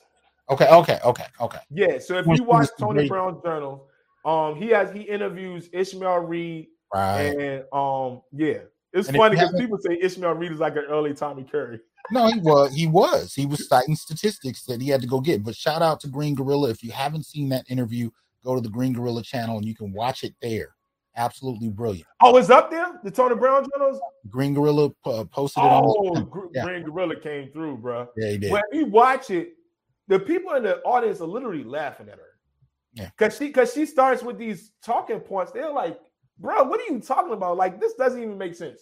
So Mm-hmm. they went from just 30 women and, and, and being laughed at and, and having a place in the academy to now Right. Black Lives Matter is pushing this to the masses. Exactly. And let me let me be clear for those of Go us ahead. who were not in Ferguson at the time, many of us, I won't say all by any measure, but I know people like me, we thought Black Lives Matter was just the latest chant. And the chant resonated. It really Yeah. did. I didn't know it was an organization. I saw I saw people on the ground on television. I heard the chant. We were protesting and using the chant. So I didn't know it was an organization until Bro, later. they were so slick. They said that they weren't organization. Oh, wow. Patrisse Cullors wrote an article said we didn't start an organization, we started a movement. No, the movement was going. Y'all just hijacked the energy. Well, go ahead. And that's exactly what happened. So actually, like if y'all saw Dave Chappelle on Prince game blouses. Oh damn. because once they got that respect in 2015, now they can literally push black feminism to the masses. Yeah. Right? Yeah. Now the academics can say, "Oh, it's three black three black queer women who are at the head of the movement." Mm-hmm. And this is why it's a part of the propaganda machine because now the media is calling the movement Black Lives Matter. Yes, exactly. So you got the media calling the movement Black Lives Matter. It was already in the academy, right? And then who they hook up with next? The Democratic Party. mm-hmm. So now you got it. You got the media, you got the Democratic Party, and you got academics all Mhm. pushing this. And and in the center of this is activism. So I said I would say that there's a three-headed monster of activists, academics, and politicians being pushed by the media. Wow. So this is why in 2015 you basically have Black Lives Matter to the world and the media pushing the, the agenda. Little did we know they were pushing black feminism the whole time. So then what happens in 2016? We started paying attention. We noticed on their website they say, hold on, Right. we need to think about the structure of the black family Yep. right? And it's like, oh, you know what? Um, we don't we you don't necessarily like have to have the nuclear family, right? As long as you have a, a, a group. Like, hold on, this, Mhm. and then that's what basically, and then then as we see now, like they just bank like ninety million that we can count that we know of, right? Mhm. Um, so they good, like they got their hustle, Right. Um, so we all know now, but we basically figured out it was too late. Yeah. Now, well, there was there was there was an there was an article released in, by the Washington Post in 2017 uh, entitled "Let the Black Women Lead." Right, Yeah. and in that article, they they're quoting you know the three founders who who lay out there very clearly, um, contrary to the widely held misconceptions that Black Lives Matter was founded solely for men or boys. Alicia Garza, Patrisse Cullors, and I created Black Lives Matter for Black women. That is a Mm. quote by Opal Tometi. Mm, That's mm, mm. 2017. They are letting it be known. It is letting it be known. for black women. And so Black Lives Matter has been effective in getting black feminism to the masses. And so to bring it all together, that's where you get Yaisha Collins, Callahan saying black men can't die right. She can joke about it. It doesn't matter. And she and she can she can be a writer for um BET, for Essence, for mainstream black, right? So let's be clear. I'm not talking about white stations. I mean, we know it's white owned, but black BET is supposed to be one of our stations, right? So now they can push this to our people, to the masses. Now you get a vice president, um, Kamala Harris, cop Kamala Harris. Now you about to get a Supreme um Court. All of this is coming from. BLM, the push of black feminism, Yeah. and Yeah. yeah, Yeah, which is why, and we knew that especially when they demanded that Biden, you know, have a, a, a black woman VP. And the same thing they did with the Supreme Court justice. They, you know, the, you saw it with the demands, even though the politics weren't there. There was no discussion about what the value should be, what her what her politics should be, what her worldview should be. It just needed she she just needed to be a black woman. That was it. And the and the subtext was, well, we've already had a black man, right? Whether we're talking about Supreme Court justices, Right, right. we're talking about Obama, we've had presidents, we've already had a black man. It's time for a black woman. Any question about the politics? No, that's not important. She just needs to be a black woman. Word. Okay. So I think we can wrap it up with now. Let's go to the the home run. The let's look at these images Okay. and uh, the Facebook images. Now, when we look at these images, right, and and as you and I want to set this up as you um pull them up. You want to you want to use the ones you had on the uh on the screen uh, on the uh, actual post itself first, or which? which one? Yeah, yeah. Let me see. Okay, hold on. Let me uh let me get them. Well, go ahead. Keep talking up, come- um, I felt this image um saying that rape is rape is rapist and like you can't rape clothes or something about that, whatever. And I shared that with people saying, look, this is exactly what I'm talking about. This is the propaganda machine where they're using actual black women's pain as a tool to continue to divide black people and to and to perpetuate the black male rapist, the black brute, the black beast trope. Everybody got mad at me. They're like, why are you doing that? You trying to silence black women? You trying to. I was like, all right, let's go ahead and look at this. Now, shout out to Ferris State University. They collected Right. these images. Mhm. Um, so this really goes back, this all goes back to slavery, right? So during slavery, the initial black brute, black beast perspective of black men happens at the plantations and during slavery. Right. I argue that if you notice all of the whippings of black people, they were all they all always happen publicly, right? And what I'm arguing is that this is a public display of the lack of black people and black men in specific hum, um lack of humanity, right? Yeah. So because you I'm gonna show you, right? If you get out of line, I can control you, you are a boy, and I can beat you. Mhm. So my argument is that weapons, because they were already d- always done publicly, is the initial public display of black men as brute and as beasts. Mhm. Following that, you get to these images, right? I got this from Ferris State University, Right.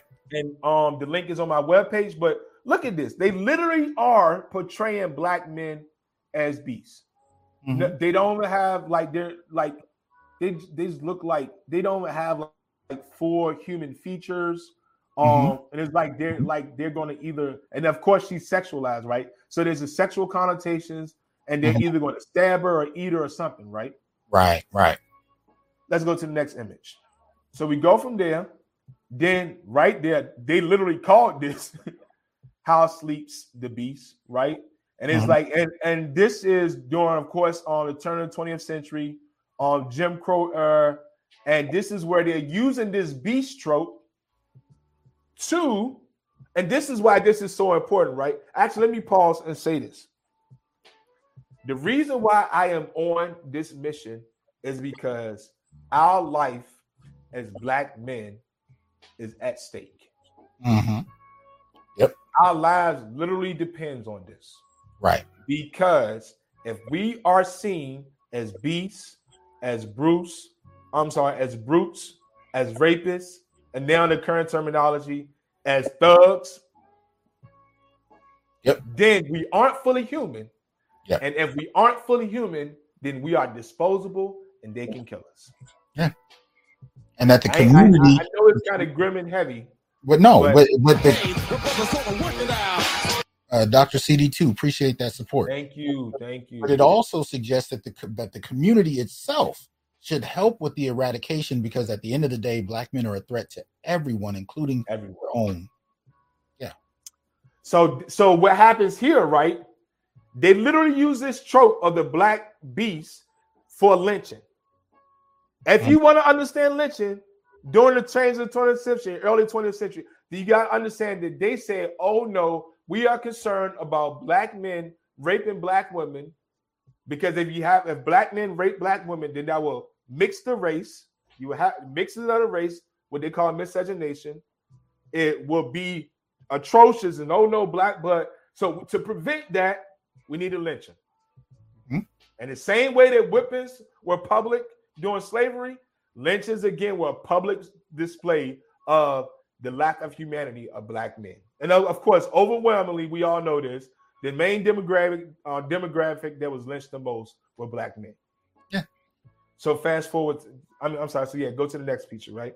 Well, now this is, I think those are the Oh. only two. Um, but I do want to say this also connects to what I was talking about the other day, uh, where I was looking at uh, Sidanius and what he was Jim Sidanius and uh, Martin Luther Yeah. King.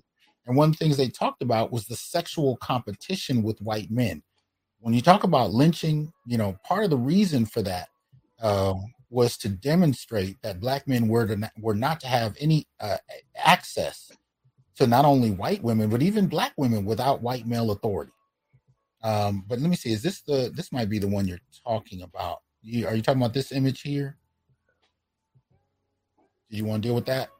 Yes. Um, but actually, if you pull up my post, um, post itself, okay.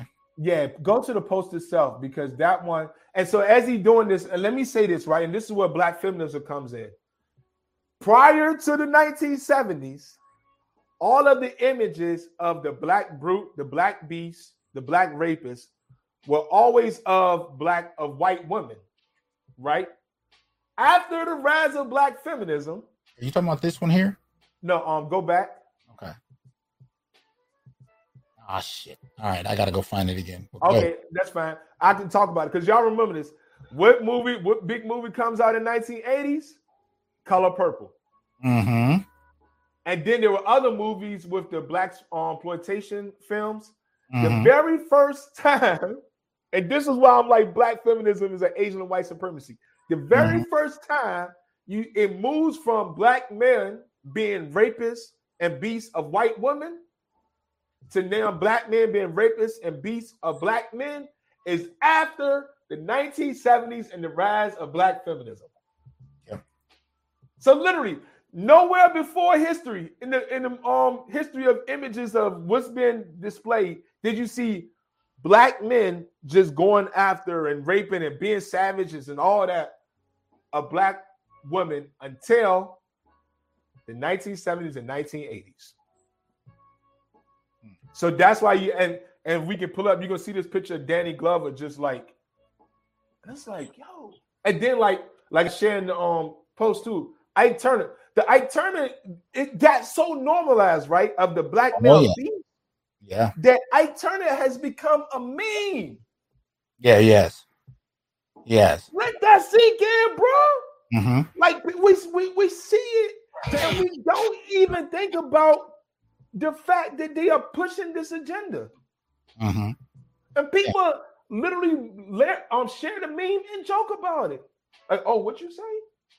And little did they know, every single time they share that meme, they're reinforcing this image of this black Bruce and this black beast that if um if Ike Turner get out of line, if a black woman get out of line, I'm gonna beat you. I'm gonna yeah. basically just oppress you and yeah. Okay, here we go. It it's weird. Sometimes my uh my Facebook page articles will just disappear. Okay, so um I'll put it back up and you walk me through how you want me to, to go through this. Yeah. So hopefully the Danny Glover picture will come up.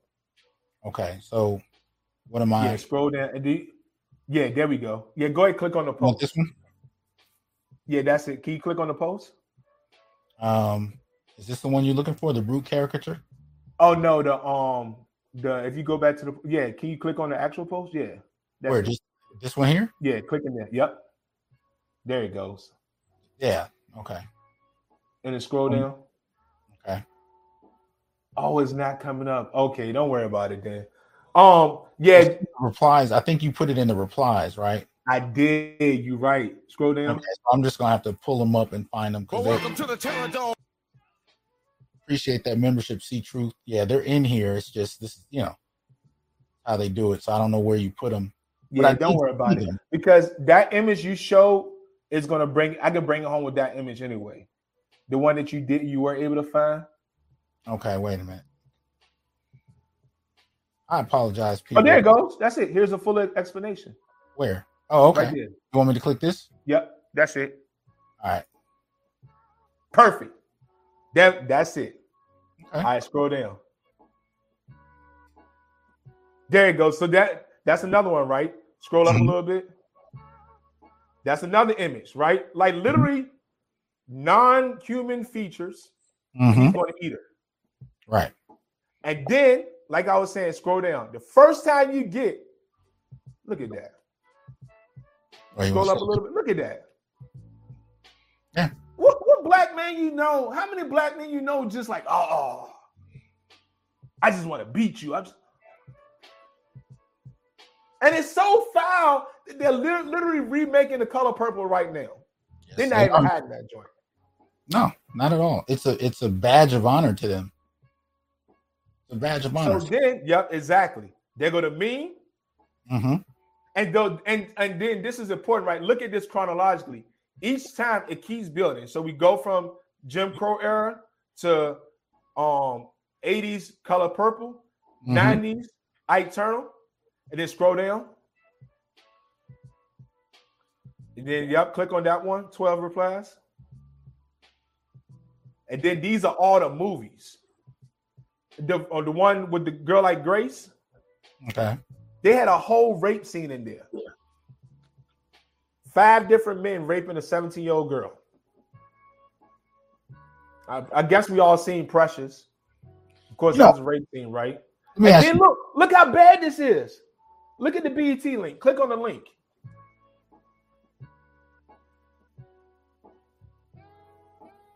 Every woman, black needs woman, every movie black woman needs to see, right?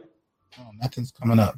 Uh, Oh, okay. Don't worry about it. But basically, a lot of the movies that they're that that's on their list are literally they literally got color purple on there. It got what's there it goes.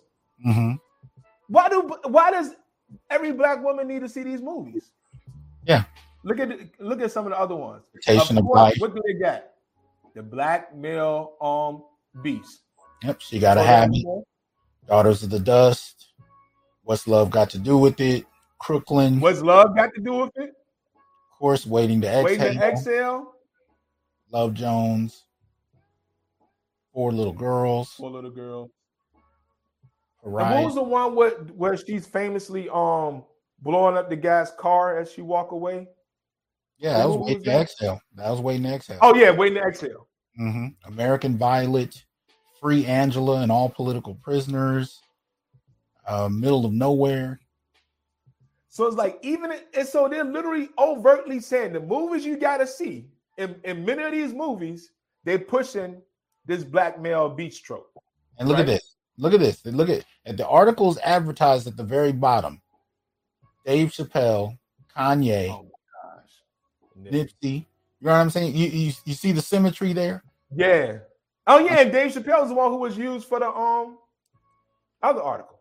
Mm-hmm. Right, and then go back because unfortunately it gets worse. And that's why I was like, I gotta speak up.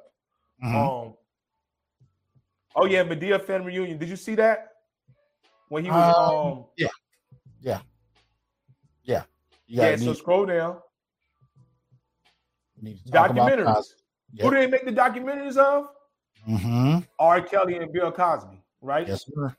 Yes, not sir. not not all those other white men Mhm. who are so scroll down some more, right? So the important thing that I'm showing is you got the images historically, you got them on movies, you got them on you got them on TV shows.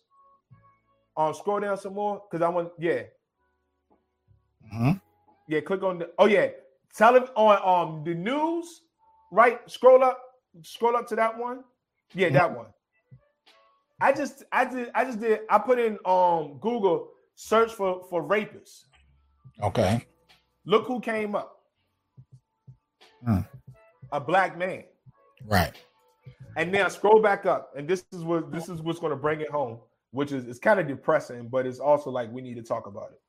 Okay. Um, right there, go back to the Me Too movement one, because this one is the one that's online. Okay. Yeah, click on those replies. Oh, okay. Ooh, 34. All right. Yeah, they be going in on me, bro. Yeah. All right, so click on the search. Yeah, search for sexual assault. Click on that one, Where? the one right in the middle. Y'all I'm not seeing which one you be talking about. Oh, go just go up. When I search for yeah, when I search for that one, that's it. This one right here? No, when I search for memes, go down one. oh, okay. right all there, that one, that one. Yeah. All right. Let's see what comes up. Yours is a little bit different, but look at the first person who came up. We literally cannot make this up. Yeah. The very first person that came up for memes of sexual assault is just some random black dude. Yeah. Oh, yeah. We have become the face of sexual assault, of rapists, and Yep. abuse. Yep. Six percent of the population. Yes, sir. Scroll down. I'm just going to see what other images come up on yours. Look at that. Mm-hmm. Yeah. R. Kelly, three random black dudes. Yeah. This is we are uh, the the men that are associated with with these kind of acts are less. They're a fraction of one percent of black men, And Fraction. a fraction of a fraction of a fraction of a fraction Exactly. of American society. and But yet the face of sexual assault is Yeah. black men. exactly We got a problem. exactly. This is why I'm like, we gotta we gotta expose this. Mm-hmm. Mm-hmm. And the most telling thing is, yes, you see the R. Kelly's, the but it's so bad that the very first image you see is just some random black dude. Yep. So what does this mean to our existence? To our lives as black men? If people just think a random black dude is a rapist. hmm Yeah. Yeah. We are synonymous in the American imagination. We are synonymous with rape. There's little Rape. separation. Yeah. brutes, beasts, and a program that has been going on for hundreds of years, which we just pr- provided the primary evidence to show that. Mm-hmm. So when we say black feminism is an agent of white supremacy, let's be clear. So let's go. Let's wrap it up and go back to that um the picture with the girl with the braids. Uh, Um, the I don't know if you can find it, but it was the one you found it earlier. Um, in here. yeah, go back. Just go back. Like hit the back button. Oh, Oh, okay. you know what? Click on the tab right there to your left. What tab? What are we? what am I looking for? I'm for? trying to tab this to directly beside the tab that you're currently on. Um, you talking about the back arrow? Or I'm. No, the, the- don't you? You see how you have tabs at the top? One, two, Oh, three. oh, you third talking about the tab. tabs up here? You talking about this one? Yep, scroll up. Okay. Right there. Okay. So now, black feminists can push ish can push images like this, hmm where of course, who, who you think the rapist is, right? Right. A black man. Of course. And now they are the ones pushing the same exact agenda. And this Mhm. is why I say black feminism is an agent of white supremacy. Yeah. And you have a whole generation, if not two, that have been trained in higher education with this curriculum. So you have you have a training in in terms of the, those going in higher education. Then you have a pop culture training where you're seeing these things uh, in media. Now, this real quick, just you know, for those who may want to know, this is the Project Implicit coming out of Harvard, right?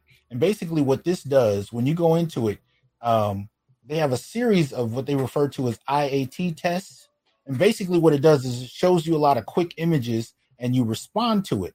And what they've been showing in these little tests that people conduct is exactly what we're talking about, where, you know, stereotypes about black men. So they have, so for example, you know, they, they have it on religion, they have it on, you know, Asians, transgenders, the whole kind of thing. But when you get to race, they'll show you, and weapons, they'll show you images of black men. And what you'll find more often than not is people associate them with violence, uh, murder, rape, so on and so forth.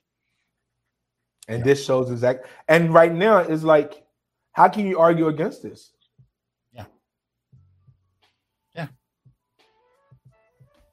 Yeah.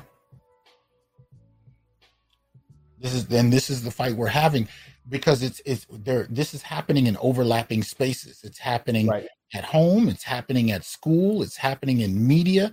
These narratives have become and I've In used this politics, and In politics, activism. And there's and there's resources and policies being applied to it politically. And and so what we're getting at is is really beyond a religion at this point. It, it's it's become a way of life where you know uh, discrediting and dismissing the humanity of black men comes with access and resources. Comes with access and resources. This is where we are. Oh, you want a book deal? Oh, you want a, a professor? You want a job as assistant? Oh, you want to go to grad school? Oh, you want to become an assistant professor? Oh, you want to write for BET? yes. Oh, you want to write for Essence? Hmm? Oh, just talk bad about black men. Just just push this propaganda. We got you. I can't tell you how many black male graduate students have reached out to me in the last five years, begging for me to be on their dissertation committees because the only people they can go to if they want to deal with anything black or gender oriented are black feminist professors.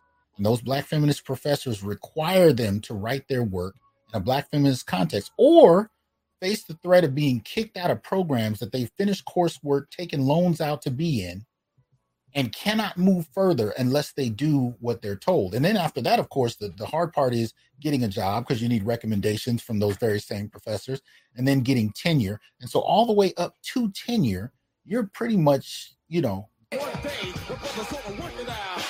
appreciate that MS Delta. You're, you're pretty much tap dancing to try and get some type of foothold into an institution. And so you have to actually continue to uh, join in on this practice if you want anyone to sign you letters, recommend you for positions. Hell, if you just want to finish grad school. Yeah. You gotta sell your soul, bro. And and that's what like for me as I reflect back on that time period, I was like, I couldn't even be myself. Yeah. Yeah.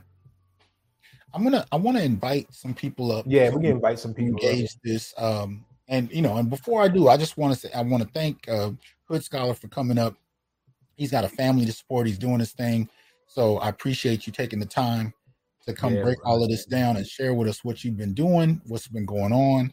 Because uh, when I saw that Facebook post, I was like, "Nah, we got to talk about this." I'm yeah, putting, bro. I'm putting the link in the chat. Um, you know, um, so you guys want to come up?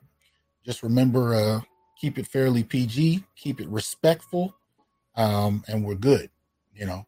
Um, but the link is out there for those who are interested.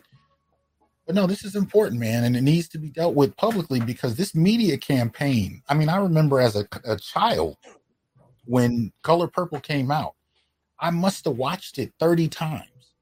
I wow. read the book several times. My mother had me read the book. I read the book several times, and there was a feeling I had that I didn't know how to describe and I think you know later I, I came to understand it as shame, really. But I didn't know how to articulate my concern because it had to do with how black men were presented. And it wasn't until much later that I could actually say I didn't see one black male in that film that either represented any of the values that I was familiar with with black men or anything that I wanted to, to look up to. We got a few brothers in here. We got, let me, uh, I'm gonna turn on some names uh, so we can actually uh, there. But we got AB Media, we got brother Ian, and we got Mr. Z. How y'all doing?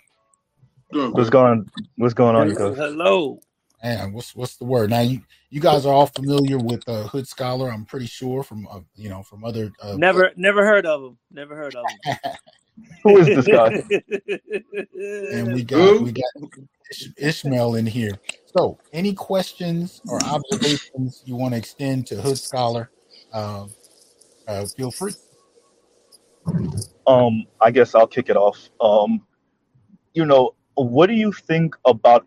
Um, and I kind of missed a little bit of the beginning, so excuse me if you kind of covered this earlier. But what do you guys think about what's going on on the internet that's kind of inflaming some of this um, what I call um, neo-Nazi language about black men. Some of these content creators and social media, um, you know, um, personalities, mainly on YouTube, that are creating, I guess, mini docs against black men. So, like, what do you guys think about that? You know. Yeah, they're all a part of the, the media engine machine, right? So if you look mm-hmm. at uh, if you look at it, if you start in 2014, right? If you look at a lot of these blue checks, a lot of them got in the mm-hmm. past five years. So what happened was you got these black women, black feminists, who a lot of them had no background in any of this at all. Mm-hmm. They get linked up with the Black Lives Matter movement, moment, whatever. They come in and now, oh, they know something, mm-hmm. right? Mm-hmm. I mean, they know they know a little, they know a little black feminism. They know the talking points. They're like, oh, I can push these talking points. Right. So, so then now it's basically it's almost like a, a, a black feminist um anti-black male starter kit, right? Right. It is. where, where they get they get a blue check on Twitter, they get a a, a speaking deal.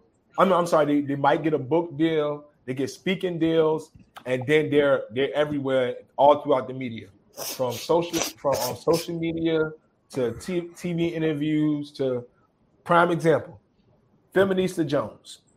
Oh hell. I looked the other night. She's on Black News Channel. What what makes her expert about anything? Yeah. hmm So Yeah. that's what it is. To answer your question, Mrs. Z, like they, they basically get this this media is like a media package that they just all hey you you you believe these points all right let's go ahead you can go ahead we're gonna back you to push these points to the onto the masses Let me let me also welcome Brother Green Gorilla, uh, G Serotonin. Uh, looks like Charles went down, so if he comes back up, I'll bring him back in. Um, but yeah, we're gonna we're just gonna let it go. Uh, I'm not gonna kind of order this, so you know anything you want to ask our guest or contribute to the conversation. Stylist, You know, every every year or so, it seems like it gets worse. The rhetoric, I guess that's all I wanted to say. What do you Also, What do you think? Yeah. What do you think about the um the new movie Woman King coming out? what is that which one is that about Oh, Uh, I seen that. Yeah, yeah. Uh, Woman. King. yeah, I can't recall her name. She she played in Fences uh, as uh, Troy or oh Viola Davis Huh? Yeah, yeah, yeah, Yeah, yeah. Viola So Davis, right? yeah, so she's so she's representing the uh the, the Dahomey warriors oh I, who i'm who, who enslaved. i have a Oh. lot of concerns about that yeah, so so look, let me, let me tell even- you why though right let me tell you Uh-huh. why i'm concerned about it my concern is they're going to push a, a black feminist narrative right Oh, without and question. this black feminist narrative that they're going to push is actually antithetical to the the actual um kingdom, right? Because what that represents is the fact that Africa had both patriarchal and matriarchal societies. Mhm. And so what what what what they what they what they try to do, what black feminists have tried to do is they've literally tried to rewrite history. And so so now patriarchy, in the sense that we understand it now, based on capitalism, colonialism, etc. Now they're trying to expand that into all of the world history. And so what my my guess, I haven't my guess, I don't know if I'm right, but my guess what they're going to do is say, look, these women fought patriarchy. Where in reality, no, that wasn't even African history. Like African history has already always had both patriarchal and matriarchal societies. So I'm really concerned about it Mhm. because I feel I'm concerned that they're going to rewrite history um, to go against something that really disproves their very talking points and narratives. Well, you know, what are when you know, when you talk about Africa, understand that um, I think um, under Obama they had a they had a like a um, almost a million dollar study uh, trying to uh, uh, draw a line between terrorism and patriarchy in Kenya. Um, there, there, o- and, and uh, it, it was an article came. The article got it, it got it got blown it got blown up and it got exposed because Trump was against it. You know, the Trump administration was against this uh, this this correlation between patriarchy and stable um, nuclear families headed by black men and and terrorism in in Kenya. For whatever reason, the Trump administration was like, "Nah, we don't we don't like this." But but this is what they're doing. You know, it seems like worldwide now is that they're trying to um, turn uh, patriarchy into some kind of terrorist type of um, concept. Right, right. And it never was. Yeah, the It's hood, the not- hood scholar, here in the United States. What's up? the hood scholar is really accurate in what he assesses that film to be about. Um, it's uh, Viola Davis is going to play an individual who is responsible for pushing back against the enslavement of African people within the Dahomey kingdom. So it, it totally goes against the reality of what existed and um, you know what what took place in the kingdom of Dahomey. This this movie is already taking legs um, in in certain spaces, and you hear a lot of black women talking about this, but it is totally going to be a, a perversion of historical accuracy. Mm. I mean, let's not act like this is above them. I mean, we, don't forget we got the bigger long character in Harriet. I mean, Right, that was crazy. you know, But I want to. That was crazy. Oh, I oh wanna- my I wanna- god. She, Hold she on. looks like she looks like me unshaved. Oh, Oh my god. Now I want to. I want to make Mm. sure we get uh, Green Gorilla in on this because uh, Okay. I, I know he didn't. He's he's tied up in a bunch of different stuff, and I didn't think he planned to come through tonight. And uh, I want to make sure we get to hear him while he's here. Uh, Gigi, uh, any Yeah, what's thought- up? Can you hear me? Yeah, we Yeah, can we hear can you. hear you. GG. Oh, Yeah, I, you know, man, I, I've been through this song and dance, man. It just takes a long time for some people to arrive at the point the hood scholar is at, especially when you know you've been inculcated with certain kinds of information in the academy. I mean, ultimately, you know, what they tell you is, is that, you know, you got the bourgeoisie with your men, you got the proletariat with your women, and it doesn't matter your class, your race, your creed, it doesn't matter anything. All that matters is, is if you got a scrotum and a penis or a vagina and a uterus, one group of people are the oppressed, the other group of people are the oppressors. And when it comes to black men, you know, it's exacerbated because we all know, look, man, white women are not getting rid of white men, man. They ain't going Mhm. nowhere. Absolutely. And not. white men, white women know this. Like I, the, the the weird thing about it is, man. Somebody just tried to call me. My bad. But the weird thing about it is, bro. Like, think about it.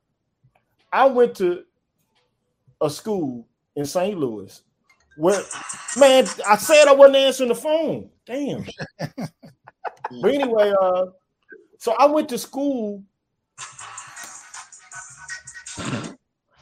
Damn, I think mean, they just want to hear the Jeezy Green Gorilla. but anyway, man, so and basically the woman who taught women in gender studies, man, like the you know, like the head of the department, Mm. had a husband, man, who taught masculinist studies. Mm. Like, I mean, so so so so for you, you these people are playing both sides against the middle and using this as a, a career opportunity and as a means by which to play politics at a level that I think is like two or three tiers above what black people think about. We look at the surface level of everything. They're playing chess. We're playing checkers with politics, man. These people are running and dancing circles around us. And we look like Mhm. fools. This is Mm. psychological operations, man. And the fact that black women bought this so wholeheartedly either means that they're sellouts or they're dupes. You know what I mean? I mean, There's no better way to discuss this. Both, Like yeah, both. So, so, so my viewpoint on it is this: it's, it's always been this. Both men and women can exhibit either either virtue or vice. The fact that we've gotten off of this beaten path and we start talking about institutions, when the very institutions that these people are actually accessing by means of the so-called patriarchy talk are institutions that are grounded upon colonialism and slavery, bruh. I don't I, like. I don't see what people don't see about this. Like Mm. this whole culture is about okay. Well, white women saying we want to be able to have access to the resources that have always been available to men who basically they raped, pillaged, and plundered, man, and got what they got. They established institutions, whether they be corporations, whether they be you know governmental institutions, whether it be a militaristic institution. It, it doesn't matter. Okay. The point is, these guys, man, did a lot of dirt in order to set it up and establish it. And as soon as it came a point in time when people who were outgroup males were about to have access to it, here come the white women, man, banning entry. And they always want to, you know, talk about how they need and want and desire access. But ultimately, they've already had access. This is a this is a game. It's a con game. It's to me, it's gaslighting. These women act like they don't have access to European or white culture, man. Like they're far away from it and not and, and are not able to enjoy the trappings of it. Mm. This I mean, like, come on, man. Like, like, let's just just wake up, man. And I can't, you know, black women, I, you know, in- terms of black feminists, you know, I, at first I was like, let's have a conversation, let's talk, just like Hood Scholar was saying. Like, why is it necessary for you to go write in a in a magazine that whose readership is primarily white women? Why is it necessary for you to go do that when you can go right to us? You know where we are, you know our demographic, and you know where we exist, and you know what mediums we we basically you know consume. So why is it that you're going to these people? I'm telling you why they're going to them.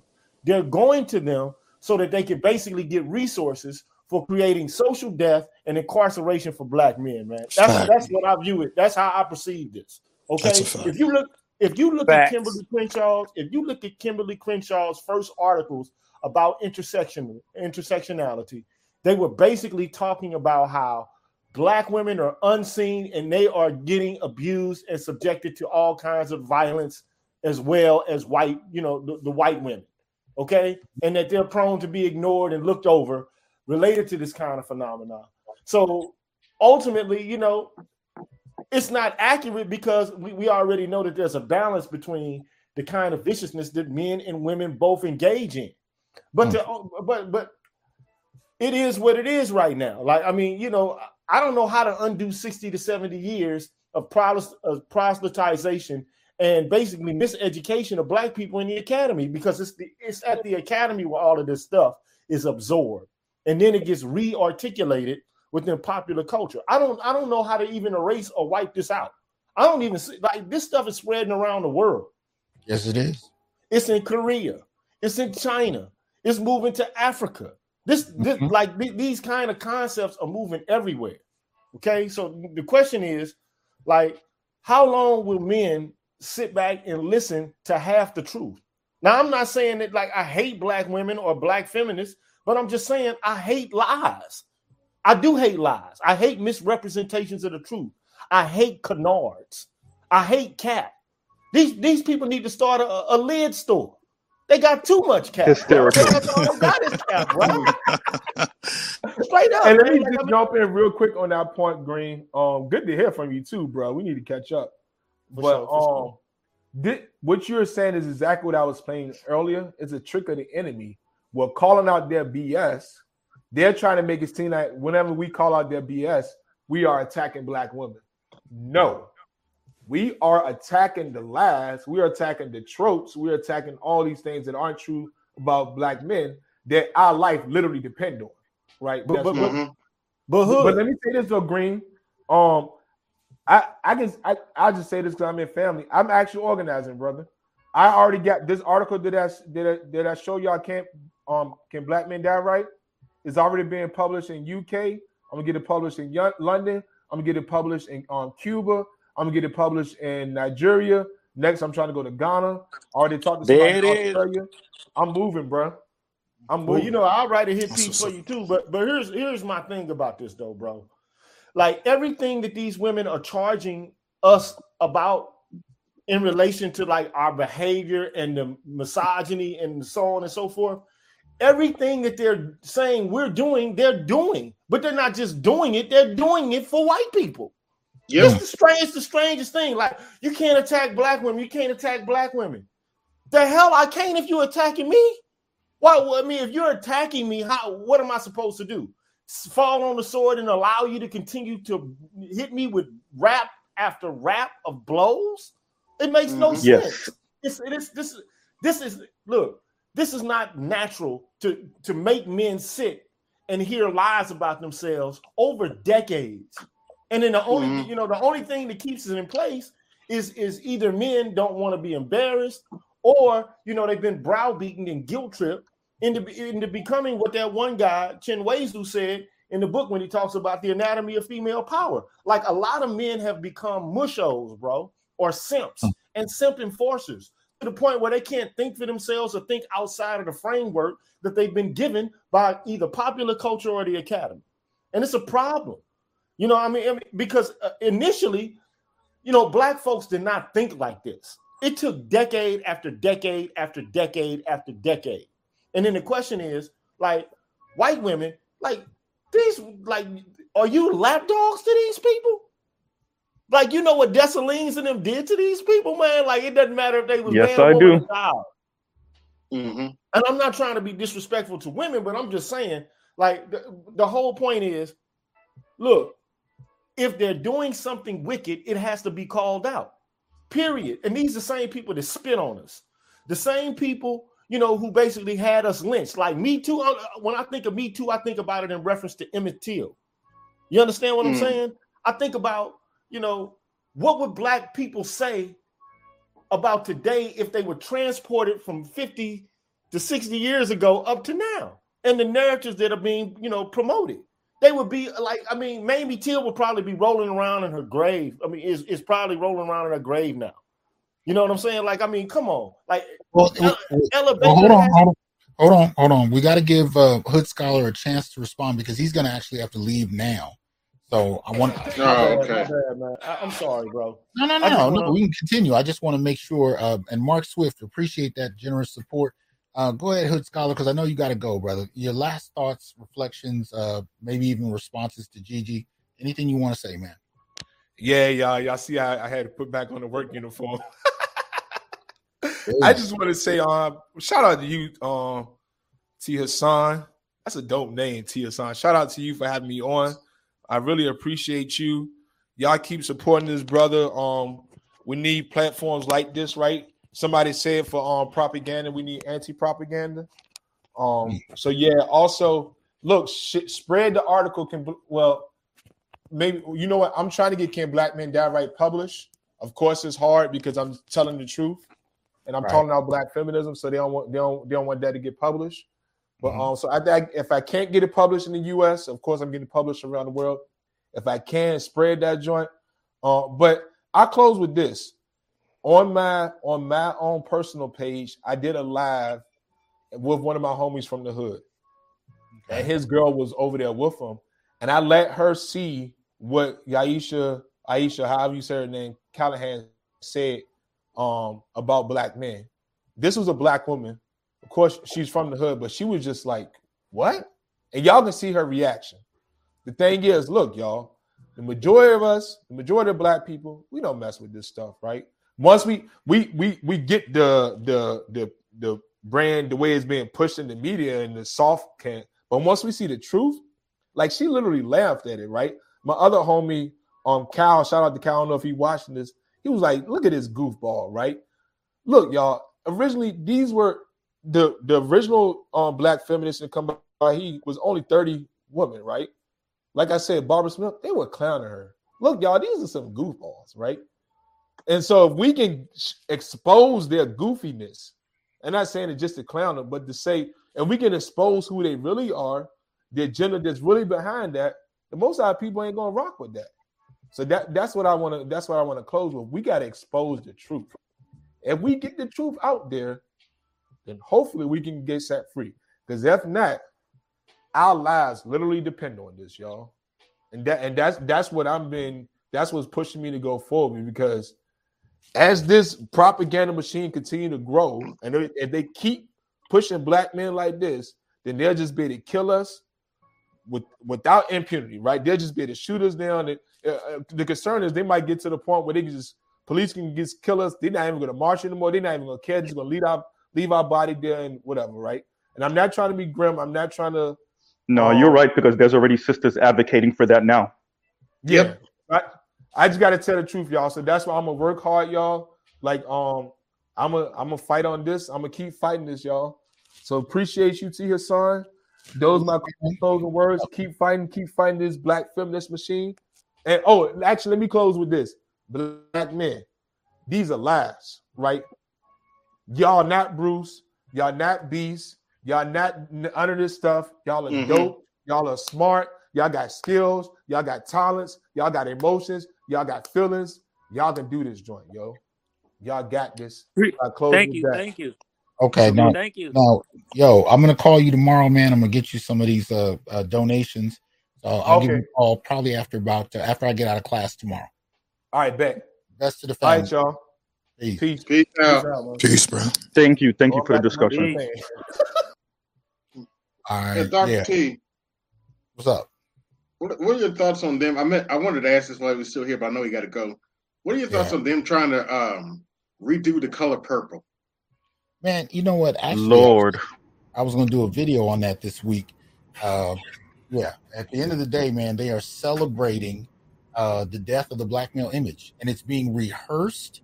It's being taught to. Eric, appreciate that that support. It's being rehearsed. It's being taught to a new a new generation. I mean, they are basically trying to do the 1980s all over again. They Oh, want another generation of of women in particular, uh, but even LGBT in this dynamic to contribute to it. And I bet money that they're going to embellish on the LGBT part of the story because it was always there. Yeah, my mother told me that because she read the book. She said Yeah, that she had a the book. lesbian affair. No, it, it was always there, but in the '80s, they just kind of they did, they kind of glossed over it in the movie. They didn't delve into it as deeply. They're Right. probably going to double down on it a little more in this because they really want to bring in that generation to further contribute to this narrative. Uh, so it's yeah, this is they're they're trying to light this bomb all over again. Really are. So You the know, can man hate is speak that? real, good doctor. The man hate is real. It's sad, Yeah. sad but Yeah. true. It's it's it's a new form of penis envy, man. It's just But that's what it basically lot of that. is.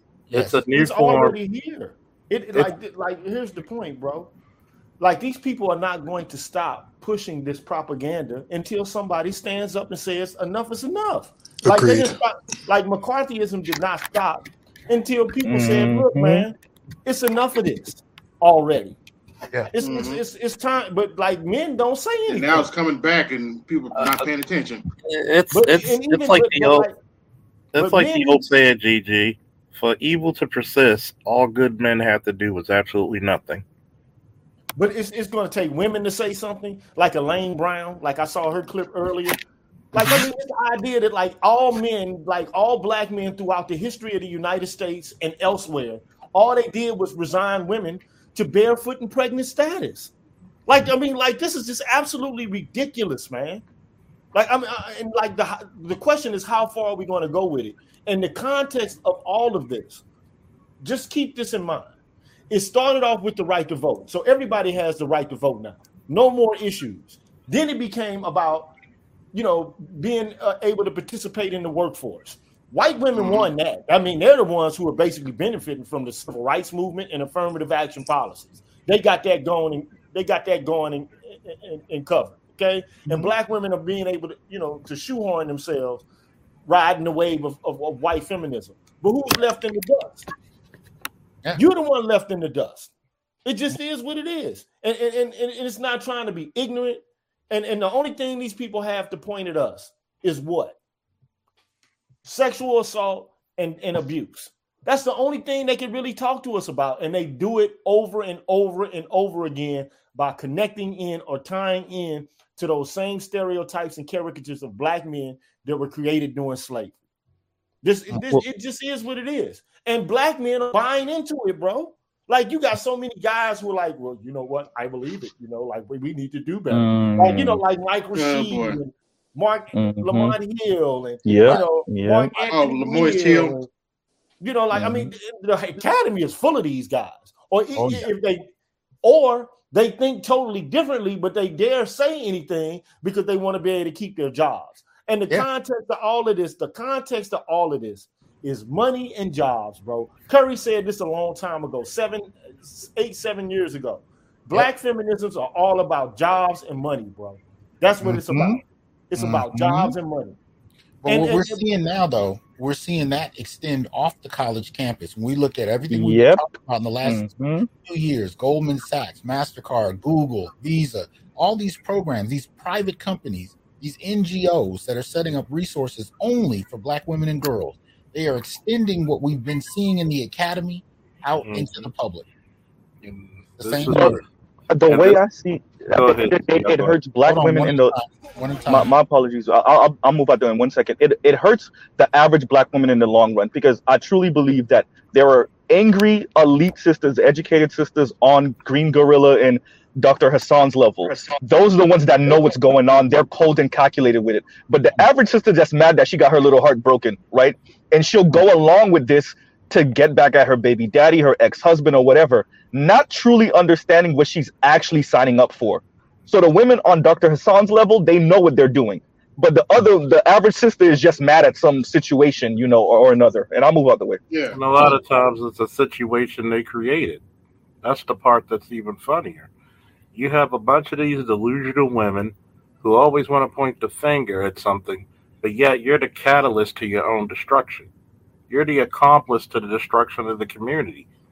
For some odd reason, you want to say, well, these men aren't right. Y'all need to be good men. What is a good man? Is it a good man in service to you? Or is it a good man in service to himself? Nope. And see, a lot of times self preservation every time self-preservation is supposed to dictate above all. Yep. And you're not allowed to do it as a black man for certain reasons. Because once you start realizing that you're barefoot on coals in the middle of hell, you're gonna get the hell out of it. Mm-hmm. Mm-hmm. Mm-hmm. Yeah, but I, you know, I think you know to the to the point of who about about whether or not um, you know you you have to go to the to for as a woman anyway, black woman, you have to go to the academy to know what's going on. Black women on all levels understand what's going on.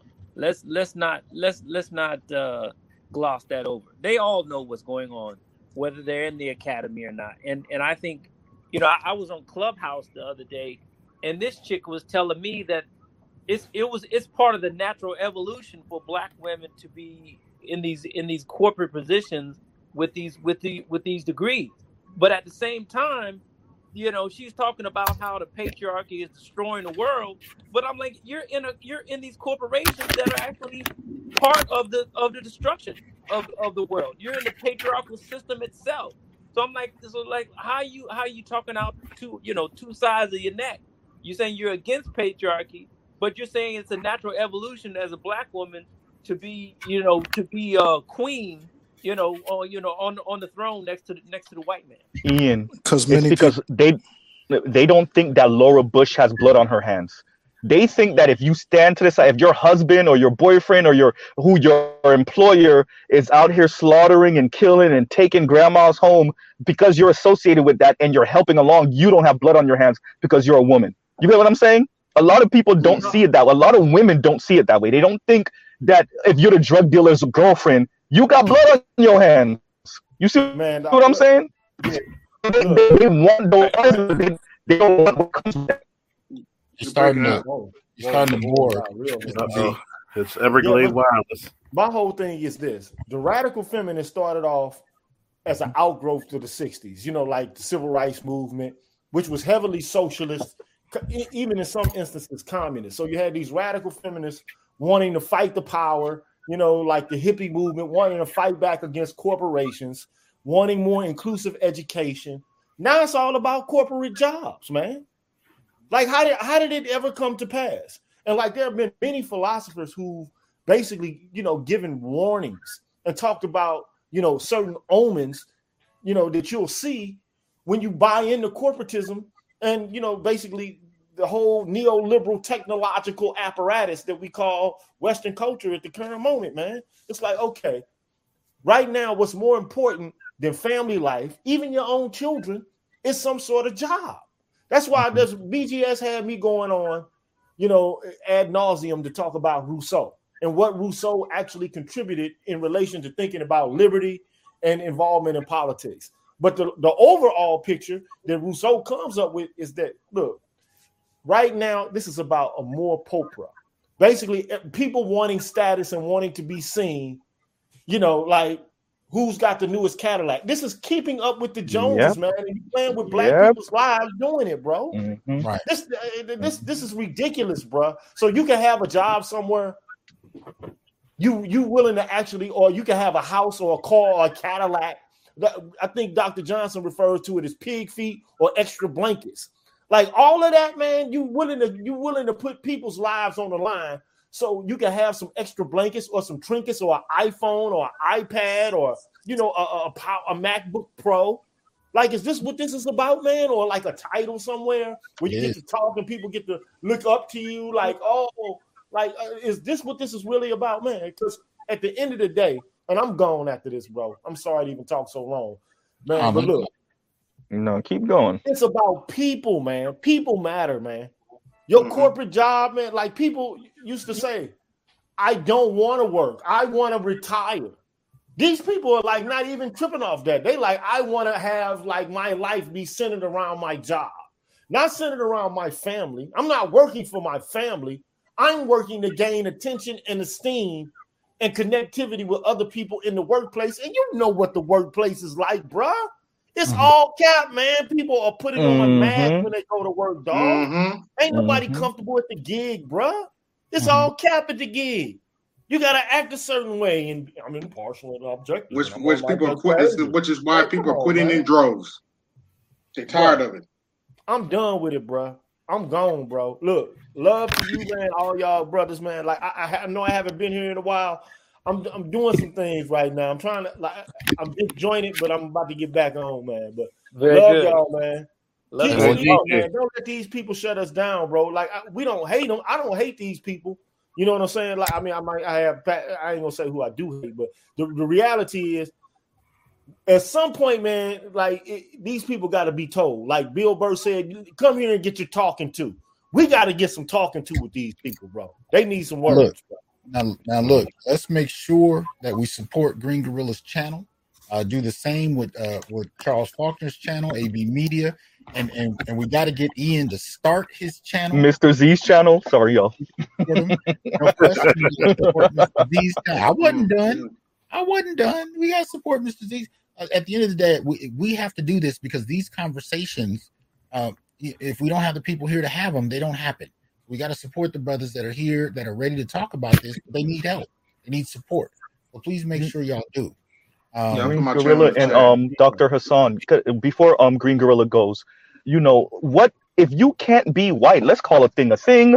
If you can't be white, then why not kill yourself and maybe your whole entire community to get the the the accoutrement of whiteness? That, like you said, um, Green Gorilla, that Cadillac, that house in the burbs, right? Maybe even the white husband. Oops, right? So if you can't be um um Miss Ann, Karen, or Becky, then screw the black community and um let it burn to hell because I want all the accoutrement of the white woman. I wasn't supposed to say that. Oops.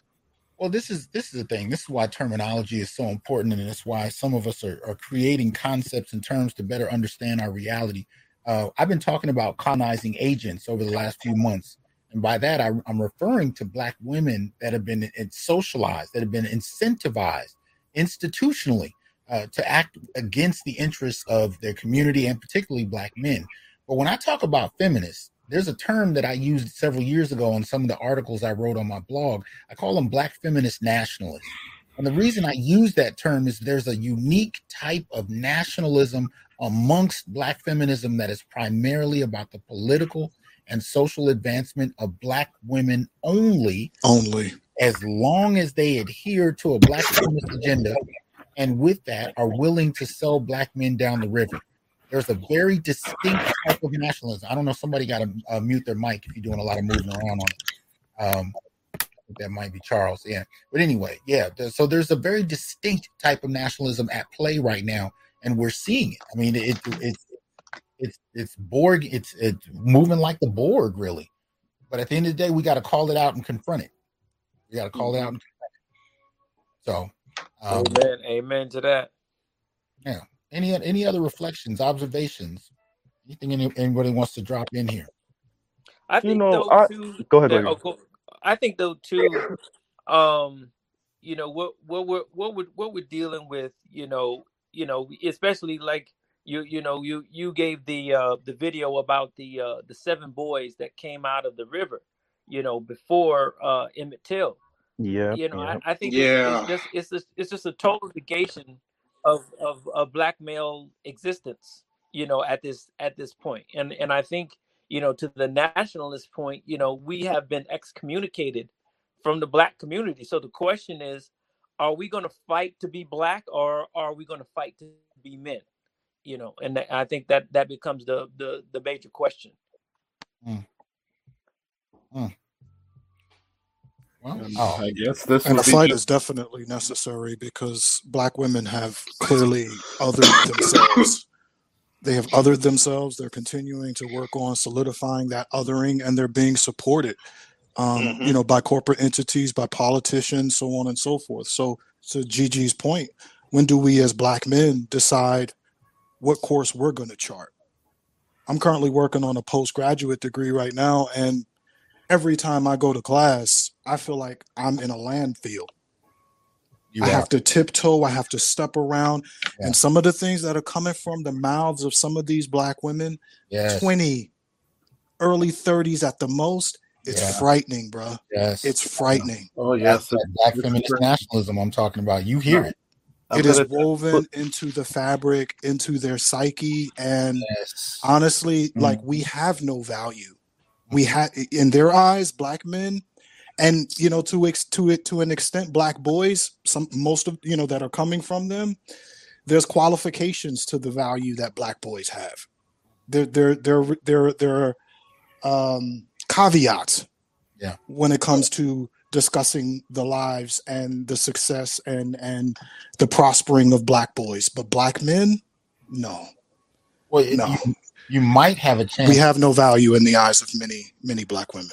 You you might have a chance of being valued if you're if you're related to the person in question. If you're a son, or brother, you might have a chance. But yeah but one- even that's conditional i think and that's what I was uh, going to say. It- that's johnson one i of the think that's things. conditional That's one of the things I talked about the other night. I was saying at the end of the day, I know women who are white collar with sons, and they will still go lo- lobby their their the corporation they work in to to fund money strictly for programs for girls, and they got sons at home.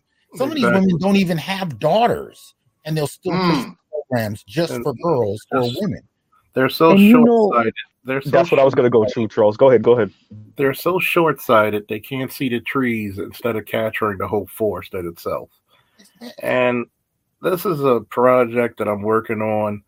Like I'm trying to bring the Gray Faulkner Initiative to fruition. I teamed up with a couple of people, especially an army buddy of mine who went over to the war with me. I've always been asked this question: Why do we have so many young black men on the street? Well, one because you're afraid to train them, you're afraid to teach them, you're just pretty much afraid of them. What if, what if I taught them how to be medics and paramedics?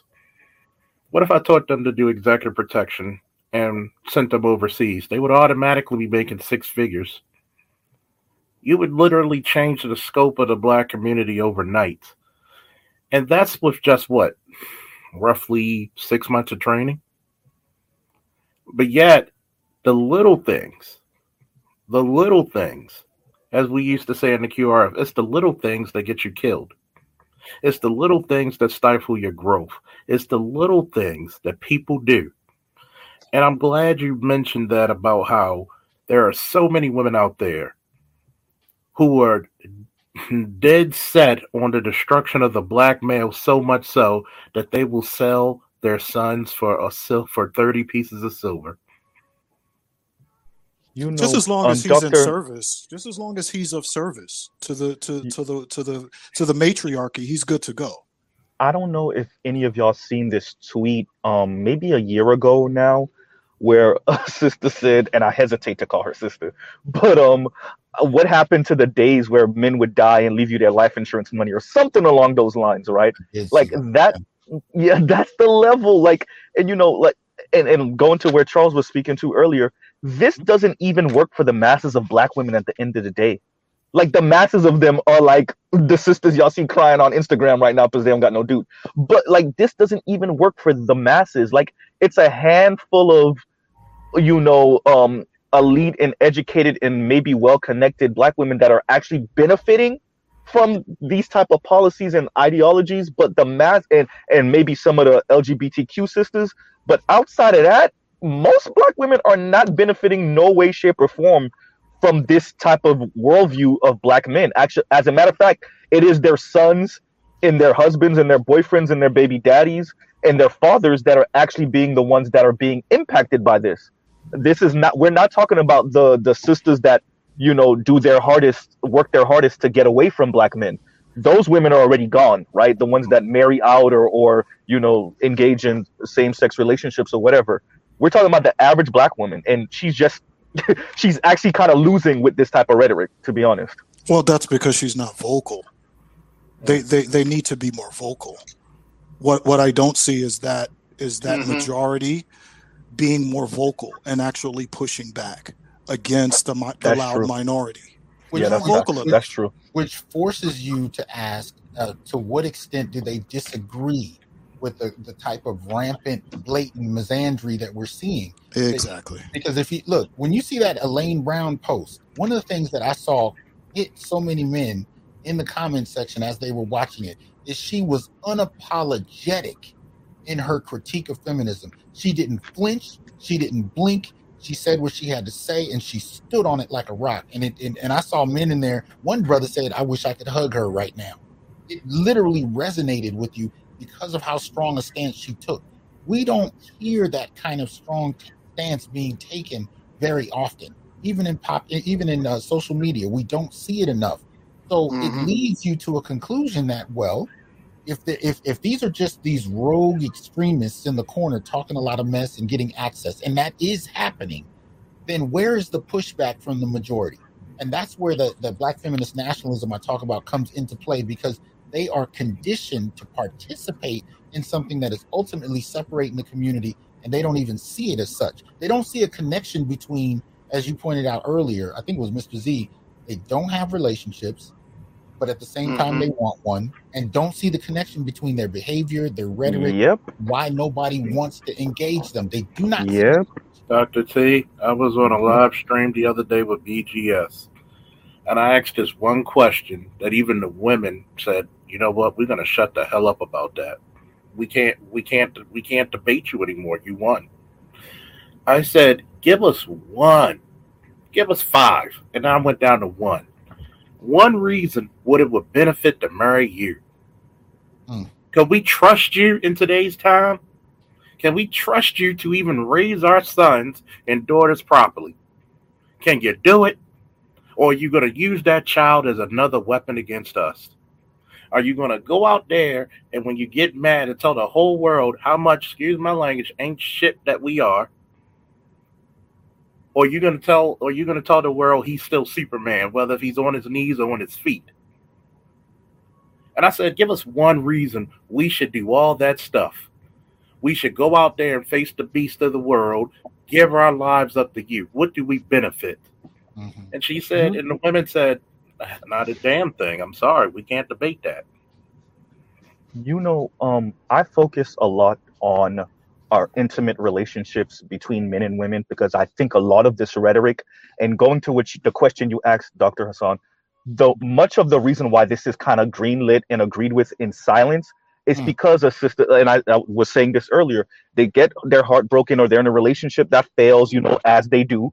And then it's yeah, I may not hate these men. I may not have the vitriol of some of these content creators or some of these academics, but my baby daddy ain't ish, right?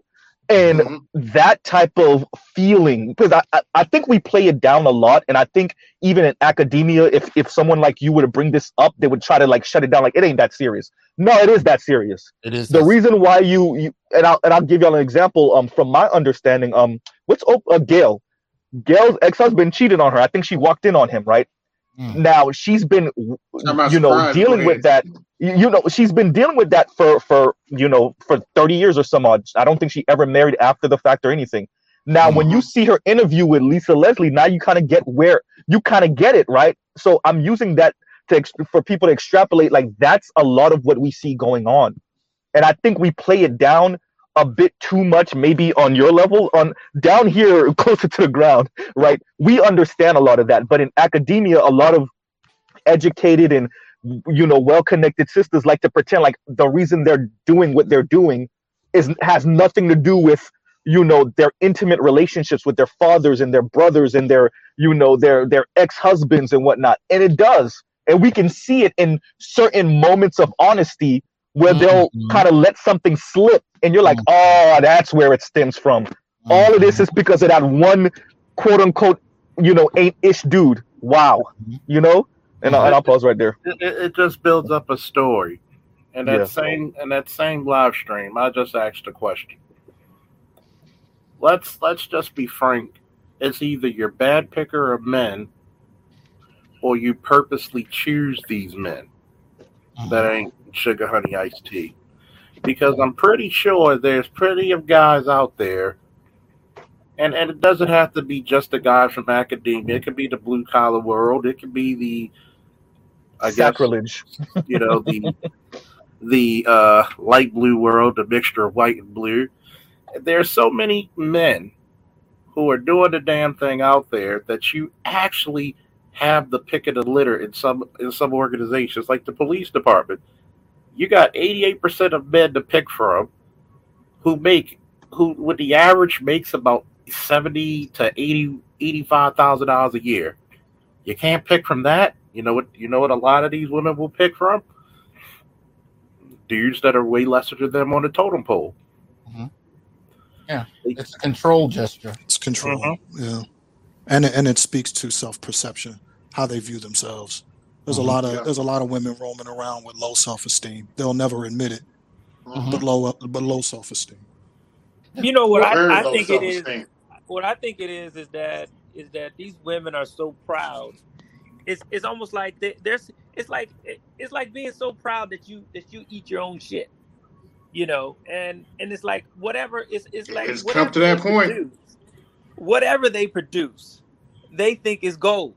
And and and these these these men that they don't uh, find desirable, they're the ones that are producing these men. They're they're the ones that are raising these men. They're grooming these men, the same ones that they don't want, but they still choose them because they're theirs. But that but that's a but that's an ego. That that's a that's the, that's their ego in play because they understand. You know, I'm the I'm the queen mother of the universe, goddess of the universe, and and I create life. So in in their mind, you know, if they they created it, even though it's shit, it's good enough. Well, what about the power dynamic, right? So throughout time we've and, and maybe maybe more recent history, we've spoken about women as if they're um innately and automatically more moral than their male counterparts. And they they don't necessarily seek power. This is kind of this is kind of the weird backwards way of gaining power through intersectionality right? It's like well because we've gone through so much more and because we're we're not just black we're black we're women and we might be lgbtq we we don't necessarily seek power we seek fairness and equality which is like contrary to like i don't know all of human history. So what ends up happening is that in, at least for me the way i see it is black women in specific get to engage in a power play while making it seem as if they're really trying to even the odds and and you know they they stand on a moral pedestal above everyone else including black men. Black men's goal is to be white men. Black women's goal is to bring about fairness and equality in the system. And which is, which we can see oftentimes especially this is why i love the internet. When you give them a camera and they're they're they're honest in their moments of honesty the way they belittle and insult us is by comparing us to white men and essentially saying we're not putting them in the position to be white women right? And so like that that's that to me is is very telling. So they don't have the the vocabulary and the language and the gravitas that maybe women in academia have where they can maneuver and make it seem like it's something outside of that the women closer to the ground are just so much more vocal and adamant about yeah you don't deserve respect you don't deserve your even your title of a man because you haven't put me in the position of becky miss ann or karen and i just find that But you know, but fascinating That's a fact. But that's but what I'm saying is what I'm saying goes basically encompasses that. What I'm saying is that if if she thinks that she's queen of the universe, God of God mother, what I'm saying is all of that all of that you know is is is some aspect, but overall it's the fact they they already feel that they're in a position. They're they're not they're not mad at us because we're not putting them in a position. They already feel that they're in a position. You know what I'm saying? They already see themselves in a position. And in that position, what they produce, even if it's shit, they find it valuable just because their ego won't allow them to see the to to actually give a proper value to what they're Mhm. creating. You know what I'm saying? Wow. Y'all are killing it. Y'all are killing it. I, I get it. I just like I said, I I I just don't think, and I I hear what you're saying, Ian. I I, I truly understand it. But from my conversations and having you know a younger and older sister, mom, and everything, aunts and whatever, the, the even even college educated sisters, they you're you're right on the on the edges they they somewhat get it, but trust me, bro, like they they not they really don't understand kind of w- what Dr. Hasan and Green Gorilla and you know the just brothers in this space BG they don't they don't know it's that level. If we speak when we show them things or when we talk to them about this, they're like, "Oh my you you kind of see it. You see it in them like, "Oh, I didn't know it was like that bad." They they truly they truly don't think there's this like organized you know group of women that's like going to Goldman for these type of things, going to academia speaking about it's crazy to to get those positions to become professors, right? They don't really like Green Gorilla and and um Dr. Hasan was speaking about. They don't think academia is that cold and calculated and rigid when it comes to these type of things. And Well, they don't I mean, they, and they don't understand their own participation in that as well. And the, and the other thing i'd add to that is when they come into these spaces like like literally just clicking on this video and hearing you guys for the first time they're like what the hell language is this? We don't even understand what this is. Uh, Mhm. but they don't because they severely under uh, they severely underestimate black men's analysis of what's happening and our response to it I they agree. severely underestimated. They don't realize how much black black men have been talking about this, thinking about this for decades, but Mhm. especially in the last decade, really starting to compare notes with each other. well, you, well, you know, it's you, That's it's because they, they live a different reality, man. Dr. you- you Johnson, I caught your show, and black black women don't their, their worldview is is a lot different than ours. The way that white supremacy, racism, and these things impact them and affect them, it's different, and it has been different from quite some time. So the way that we articulate, you know, um, our our lives, uh, the phenomenon that exists in our lives, they're not going to understand it because they, they're receiving something different, Mhm, which shapes their perspective. mhm. And I didn't well, you know, realize this until I was with an ex, and an ex of mine, we would just get into these like these debates, and I, I literally found myself saying like, "Why don't you see it?" And it Mhm, wasn't only until after we broke up, mhm, right, um, that I understood her from her positionality and how her experiences in that position shaped her her view. We mhm, were totally mismatched. She mhm, was very Mm. corporate, uh, you know, top 10 school. I'm college educated as well, but you know, most of most of my work has really just kind of been direct service on the ground. It involves community organizing and, and activism and that type of thing. We have two different experiences. mhm. Yeah. you know, I think I think to that point though, you know, you and uh, doc, Dr. Hasan, I think I think I think what, what we're missing, and, and even to uh, Mr. Z, what we're missing is is that when, when we're saying that they don't know, right? So so basically, we're, we're, we're not giving enough credit to black women that they are to some degree white supremacists. So so how does how does white supremacy work? White supremacy doesn't have to acknowledge anything, right? Uh, White Mhm, supremacy just has to believe that it's superior, right? You you can you can you can have a, a black male, you can have a black uh, person who is a brain surgeon, scientist, or whatever, and you know, and they, and they could be living in in a trailer park, but because they they are indoctrinated with this supremacy, right? They don't they don't have to know anything. They can still operate from a position of power just based on the belief that they're better than you. So it's so it's not it's not necessary, and they're not looking to be educated. They don't give a damn true. about that. I've they said it only know once. from generation to generation, they have ruled, and that's all they need to know. I've said it once, and I'll say it again. Black girl magic only persists due to forced black male mediocrity, white boy interference, and white girl subterfuge. Ooh, But by the way, um, um, Ian, none none of what I say means that I absolve them of anything. I truly believe that you are to be held accountable for what you choose to believe in. You know, the Roger report gave me that, and I truly believe that. That's just real. Right? So no, so it, it's it's one of those situations where you go into court and the judge tell you, yeah, ignorance of the law doesn't mean you don't get to you don't get have to obey it, right? So uh, even with me saying these things, that doesn't mean that them participating even lightweight in some of this rhetoric and some in this push means that I, I absolve the average sister of of how she engages with this type of misandric or misandrist way of viewing black men. You know, I don't want to absolve them of that, even Oh, though I think they don't fully comprehend what they're Well, doing. yeah, well, I'd yeah, even take that, that that's what I'm saying, Mr. Z. They're, they're, I don't think they're ever going to comprehend it. I don't think that you can textbook conversation our, you know, with them our way out of this. Is what I'm saying. They- They're, I agree with that. we're we're going to hmm have to get into our family structures to fix this. Right. Yeah. Right. All, Is see, it? and that's, that's why I call it a particular form of nationalism. I'm not talking about black nationalism. I'm saying they've developed their own because they work in their own interest to the detriment of the entire community in that Yeah, I was about respect. to say everybody else, not even just, just, just It's black women too. It's so Mhm. narrow minded because when I was on that same live stream, this one lady had to say, Well, who made the laws? I said, Damn, all that. Who utilizes them? Mm-hmm. I said, but, but, but, she couldn't. I said, No, I don't give a damn what the laws on the books. You're talking to a guy who enforced the law for years. Mhm. There's certain Facts. laws Facts. I'm going to enforce, and certain ones I'm not going to put an interest uh, in, in a big particular interest in.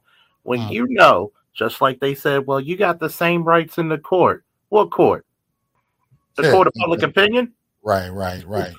Like how many fathers out there going catching hell as soon as they go to the courts, and they like, well, you know, that's only for the bitter baby mamas. Guess what happened in the '90s when they did welfare reform? They put their bitter asses in either the city hall or the courthouse. Mhm. I said you, you gotta be you gotta live in reality because too many too many people out there have got away with Scott murder, figuratively and literally, And literally, yeah. off of just this so-called I didn't know. Let's blame somebody else. How the hell am I gonna blame a white guy but you taking me down? You're the one who called the police against me. You're the one taking my kids away from me. I said, think about this. You really think the system's fair? I know one guy paying a thousand, a thou over a thousand dollars for one child. I know a father who has custody of all three of his kids, and he's only getting two to four hundred dollars a month. Make that make sense if you want to live in this equal world. Mhm. but do do you do you truly let's think about um how how how femininity has been kind of marketed over the past 200 300 years. Do you really want to give up some of those those feminine benefits for equality? Who who wants that? What woman truly wants equality if we're going to be honest? A, a heterosexual woman at least.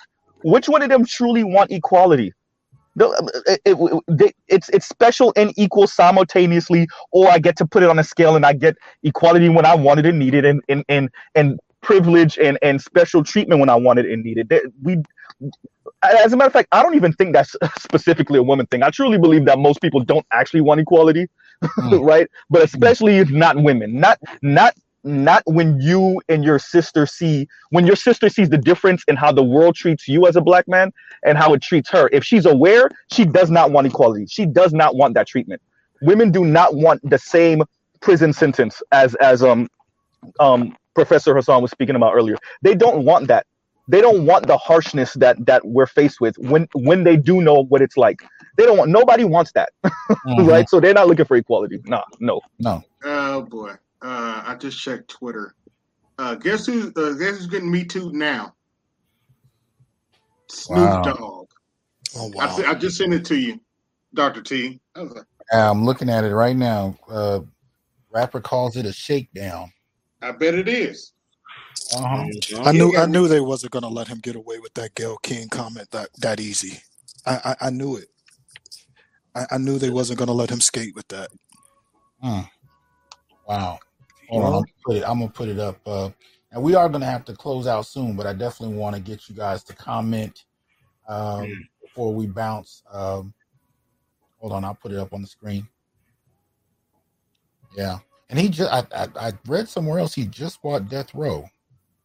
Death Row. Oh, because I, I think the lady that had it before bought it for 24 million, which is a travesty. To have all of Pac's music and Snoop's mu- music from the Right. 90s, that period, for 20, yeah. Yeah, that's a travesty. Yeah. Yeah. Yeah. So uh, Yeah. yeah, yeah, we might have to find out what's going on. Uh, and you see, Where's it's Ma- Where's season Martha. Stewart when you need her? Uh-oh. I mean, I mean, really, it's a shake. Uh, you know what's funny? And I said this in the department long ago.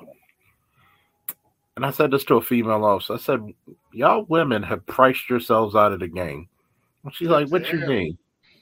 Stealing I my shit, Charles.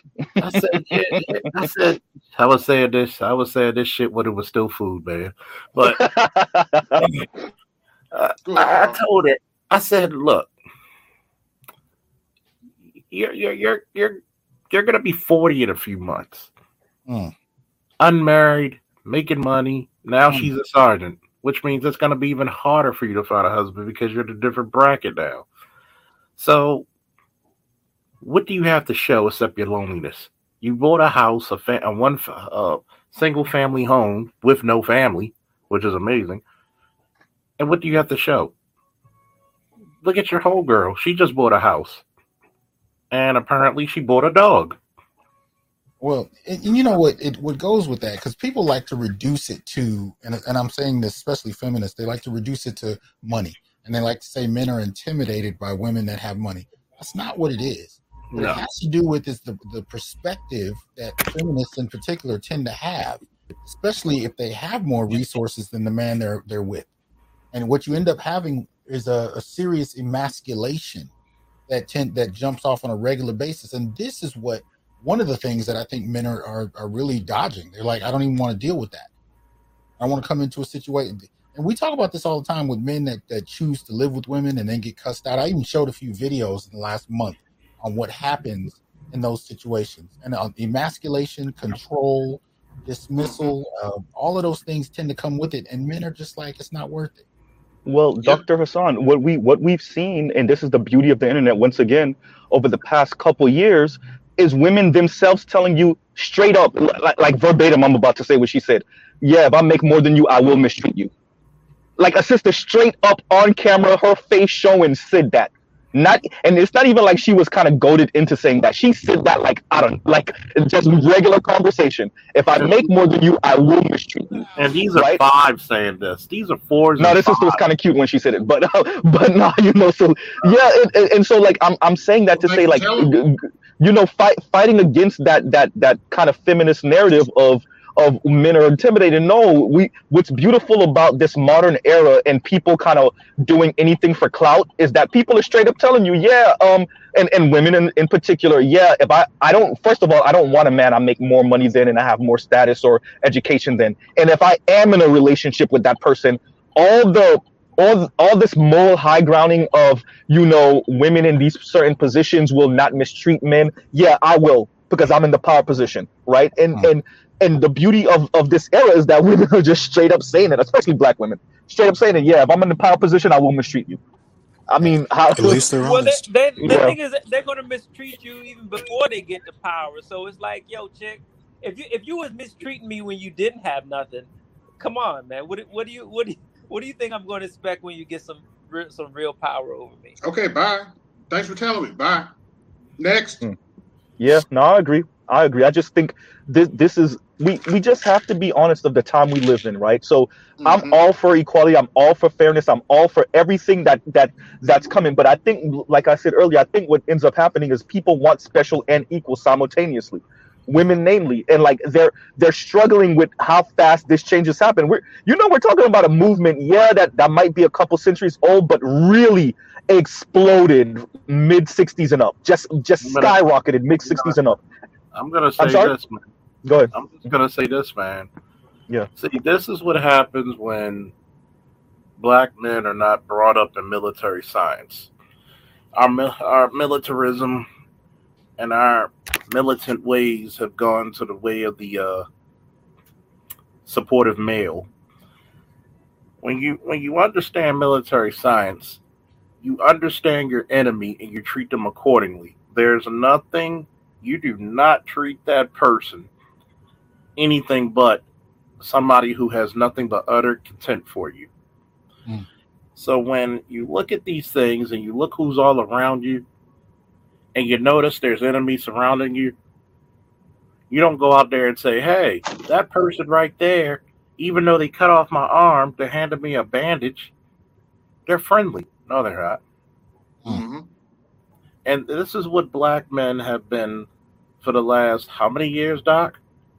So when we when we look at this situation, black men are gonna have to gonna have to, you know, circle the wagons and fight their way out of it. Yeah. You're gonna have to be ruthless. You may not sometimes you're gonna have to leave people and be like, look, I gotta do what's best for me. I gotta do what's best for business. And if you're not about making dollars, then you obviously ain't got the damn sense. Mm-hmm. Yeah. Facts. Facts. You know, I, I like. I, I just it, it, it- the like I said the, the the power dynamic right now. The what what has transpired mainly over the past 50, 60 years. You know, I I, I think men and women are kind of struggling with this, especially when you throw technology in the mix. Women, namely, and and quite frankly, they want their cake and eat it too, and that's just not the world they're living in, and and will not be uh, arguably not living in for the foreseeable future and and you see the the schism the the schism that's going on within them within the mm. individual woman not not women writ large. Individual women are being ripped to shreds right? So we can we can just imagine what you know the women as a group and then you know the larger black community and whatnot you know? They're just yeah they're just they just don't know how to deal with this. And but they're destroying men in the process by the way. Boys and men you know we see it in their intimate relationships we see that in academia we see that across the board you know and yeah I say look let them. fellas. So you- I, I oh, finish up, Charles. Go ahead. I said let them, so we can see who the enemy truly is. But go ahead. I Doc. agree. thanks for Oh, having me up doc Hey, I just wanted to thank you guys for for listening, for coming in, chiming in. I know you guys all got busy schedules, all of that. It's much appreciated. Charles, uh, you, we we briefly touched base last week. I told you if you need me, let me know when, man.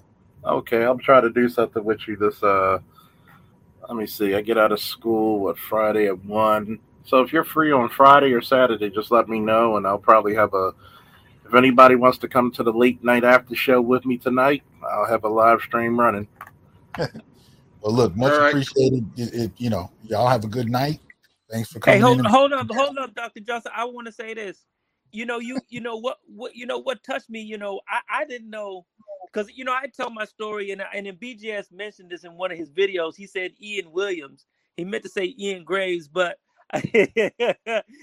when when I was doing my uh, my work with uh, ADOS, when the women accused me of of wanting to physically harm them just for my pushback against their feminism, and now you and Hood Scholar said they this is this, this is the exact same thing happened to you guys for your pushback against feminism. They accused you guys of of being threatening, physically threatening. hmm Mm-hmm. You know, and and I'm like, wow. So you know, I mean, damn, you know, I, I'm I'm I'm I feel better, but I don't feel better that it happened to you too.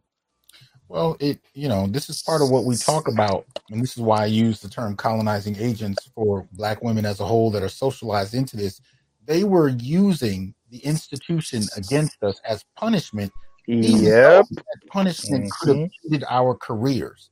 I mean, yeah I, I you know I hope I hope that uh, Hood Scholar can find a position again, but it's possible that what happened with him may have ended uh, his teaching career as we know it. You know, so so whether you're talking about a false uh, false rape accusation, whether you're talking about uh, going to family court and accusing the father of touching one of the children just so you can get custody, when you're talking about uh, students trying to get rid of a professor that said something they don't like, they're using institutions in such problematic ways that it promotes severe distrust. It's a it's it's it's one thing to have an argument. It's a whole nother thing to to call the cops and make up and fabricate an issue. This is the level we're talking about. This is why colonizing agents is why because they're they're they're agents that are using colonial structures to control or punish men, black men in particular, and boys, and boys. I've seen some of these mothers call police on their sons. Yes. You Yep. know, so that being said, we, you know, we really have to be able to kind of question, you know, how do we look at somebody that's willing and dr hassan institutions against us? Yes. don't forget how some sometimes when they call those cops on their sons don't forget how that ends sometimes also you Okay. you call the cops to punish your child and now your child is no longer alive and that's on you oh. literally you know and i'll drop now thank thank you once again for having me up that man th- Wow. this conversation could go on forever this, this is this was great thank you very much Hey man, Thanks for having me, Dr. up. T.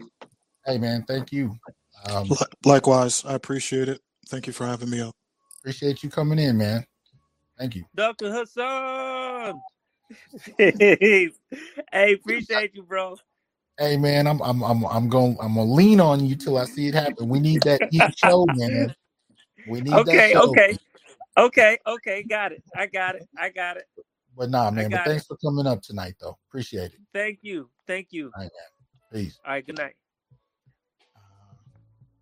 All right. So just to let you guys know, uh, I did put all of the article links that were discussed in the show tonight, uh, except for uh, I don't think I did the Snoop Dogg one because all that was was a little image. I don't have an article.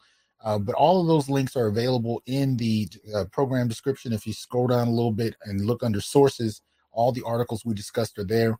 Please contribute to the chat, uh, comment, let us know what you're thinking about these things um, because we got to get this conversation going and we really have to, you know, push to another level to really um, make sense of our situation, particularly as men, you know, because uh, the next generation has an opportunity to get something from us that many of us were not able to get from our fathers and grandfathers because they weren't able to compare notes the way black men are able to do so now. So anyway, much appreciation for the support for the show tonight. You guys have, uh, have a good evening, and I look forward to talking to y'all soon. Peace from the Onyx Report. I am here to tell you, brothers, we are not criminals by birth, perennial rapists, incapable intellects, man children, sperm donors, child support well springs, success objects, walking phalluses, ATM machines, lottery tickets, unintelligent henchmen, valueless assassins, pro bono mercenaries, unpaid bodyguards, interchangeable stepfathers, child discipline proxies, unpaid repairmen, workhorses, emotional tampons, or any other socially accepted dehumanizing stereotype. We are thinkers, inventors, innovators, leaders, fathers, and men. Embrace your humanity, know your worth, and extend your time, attention, and resources only to those who genuinely respect you. And remember, your worth is not defined by meeting other people's narcissistic and selfish and unrealistic needs. You define your worth. Peace.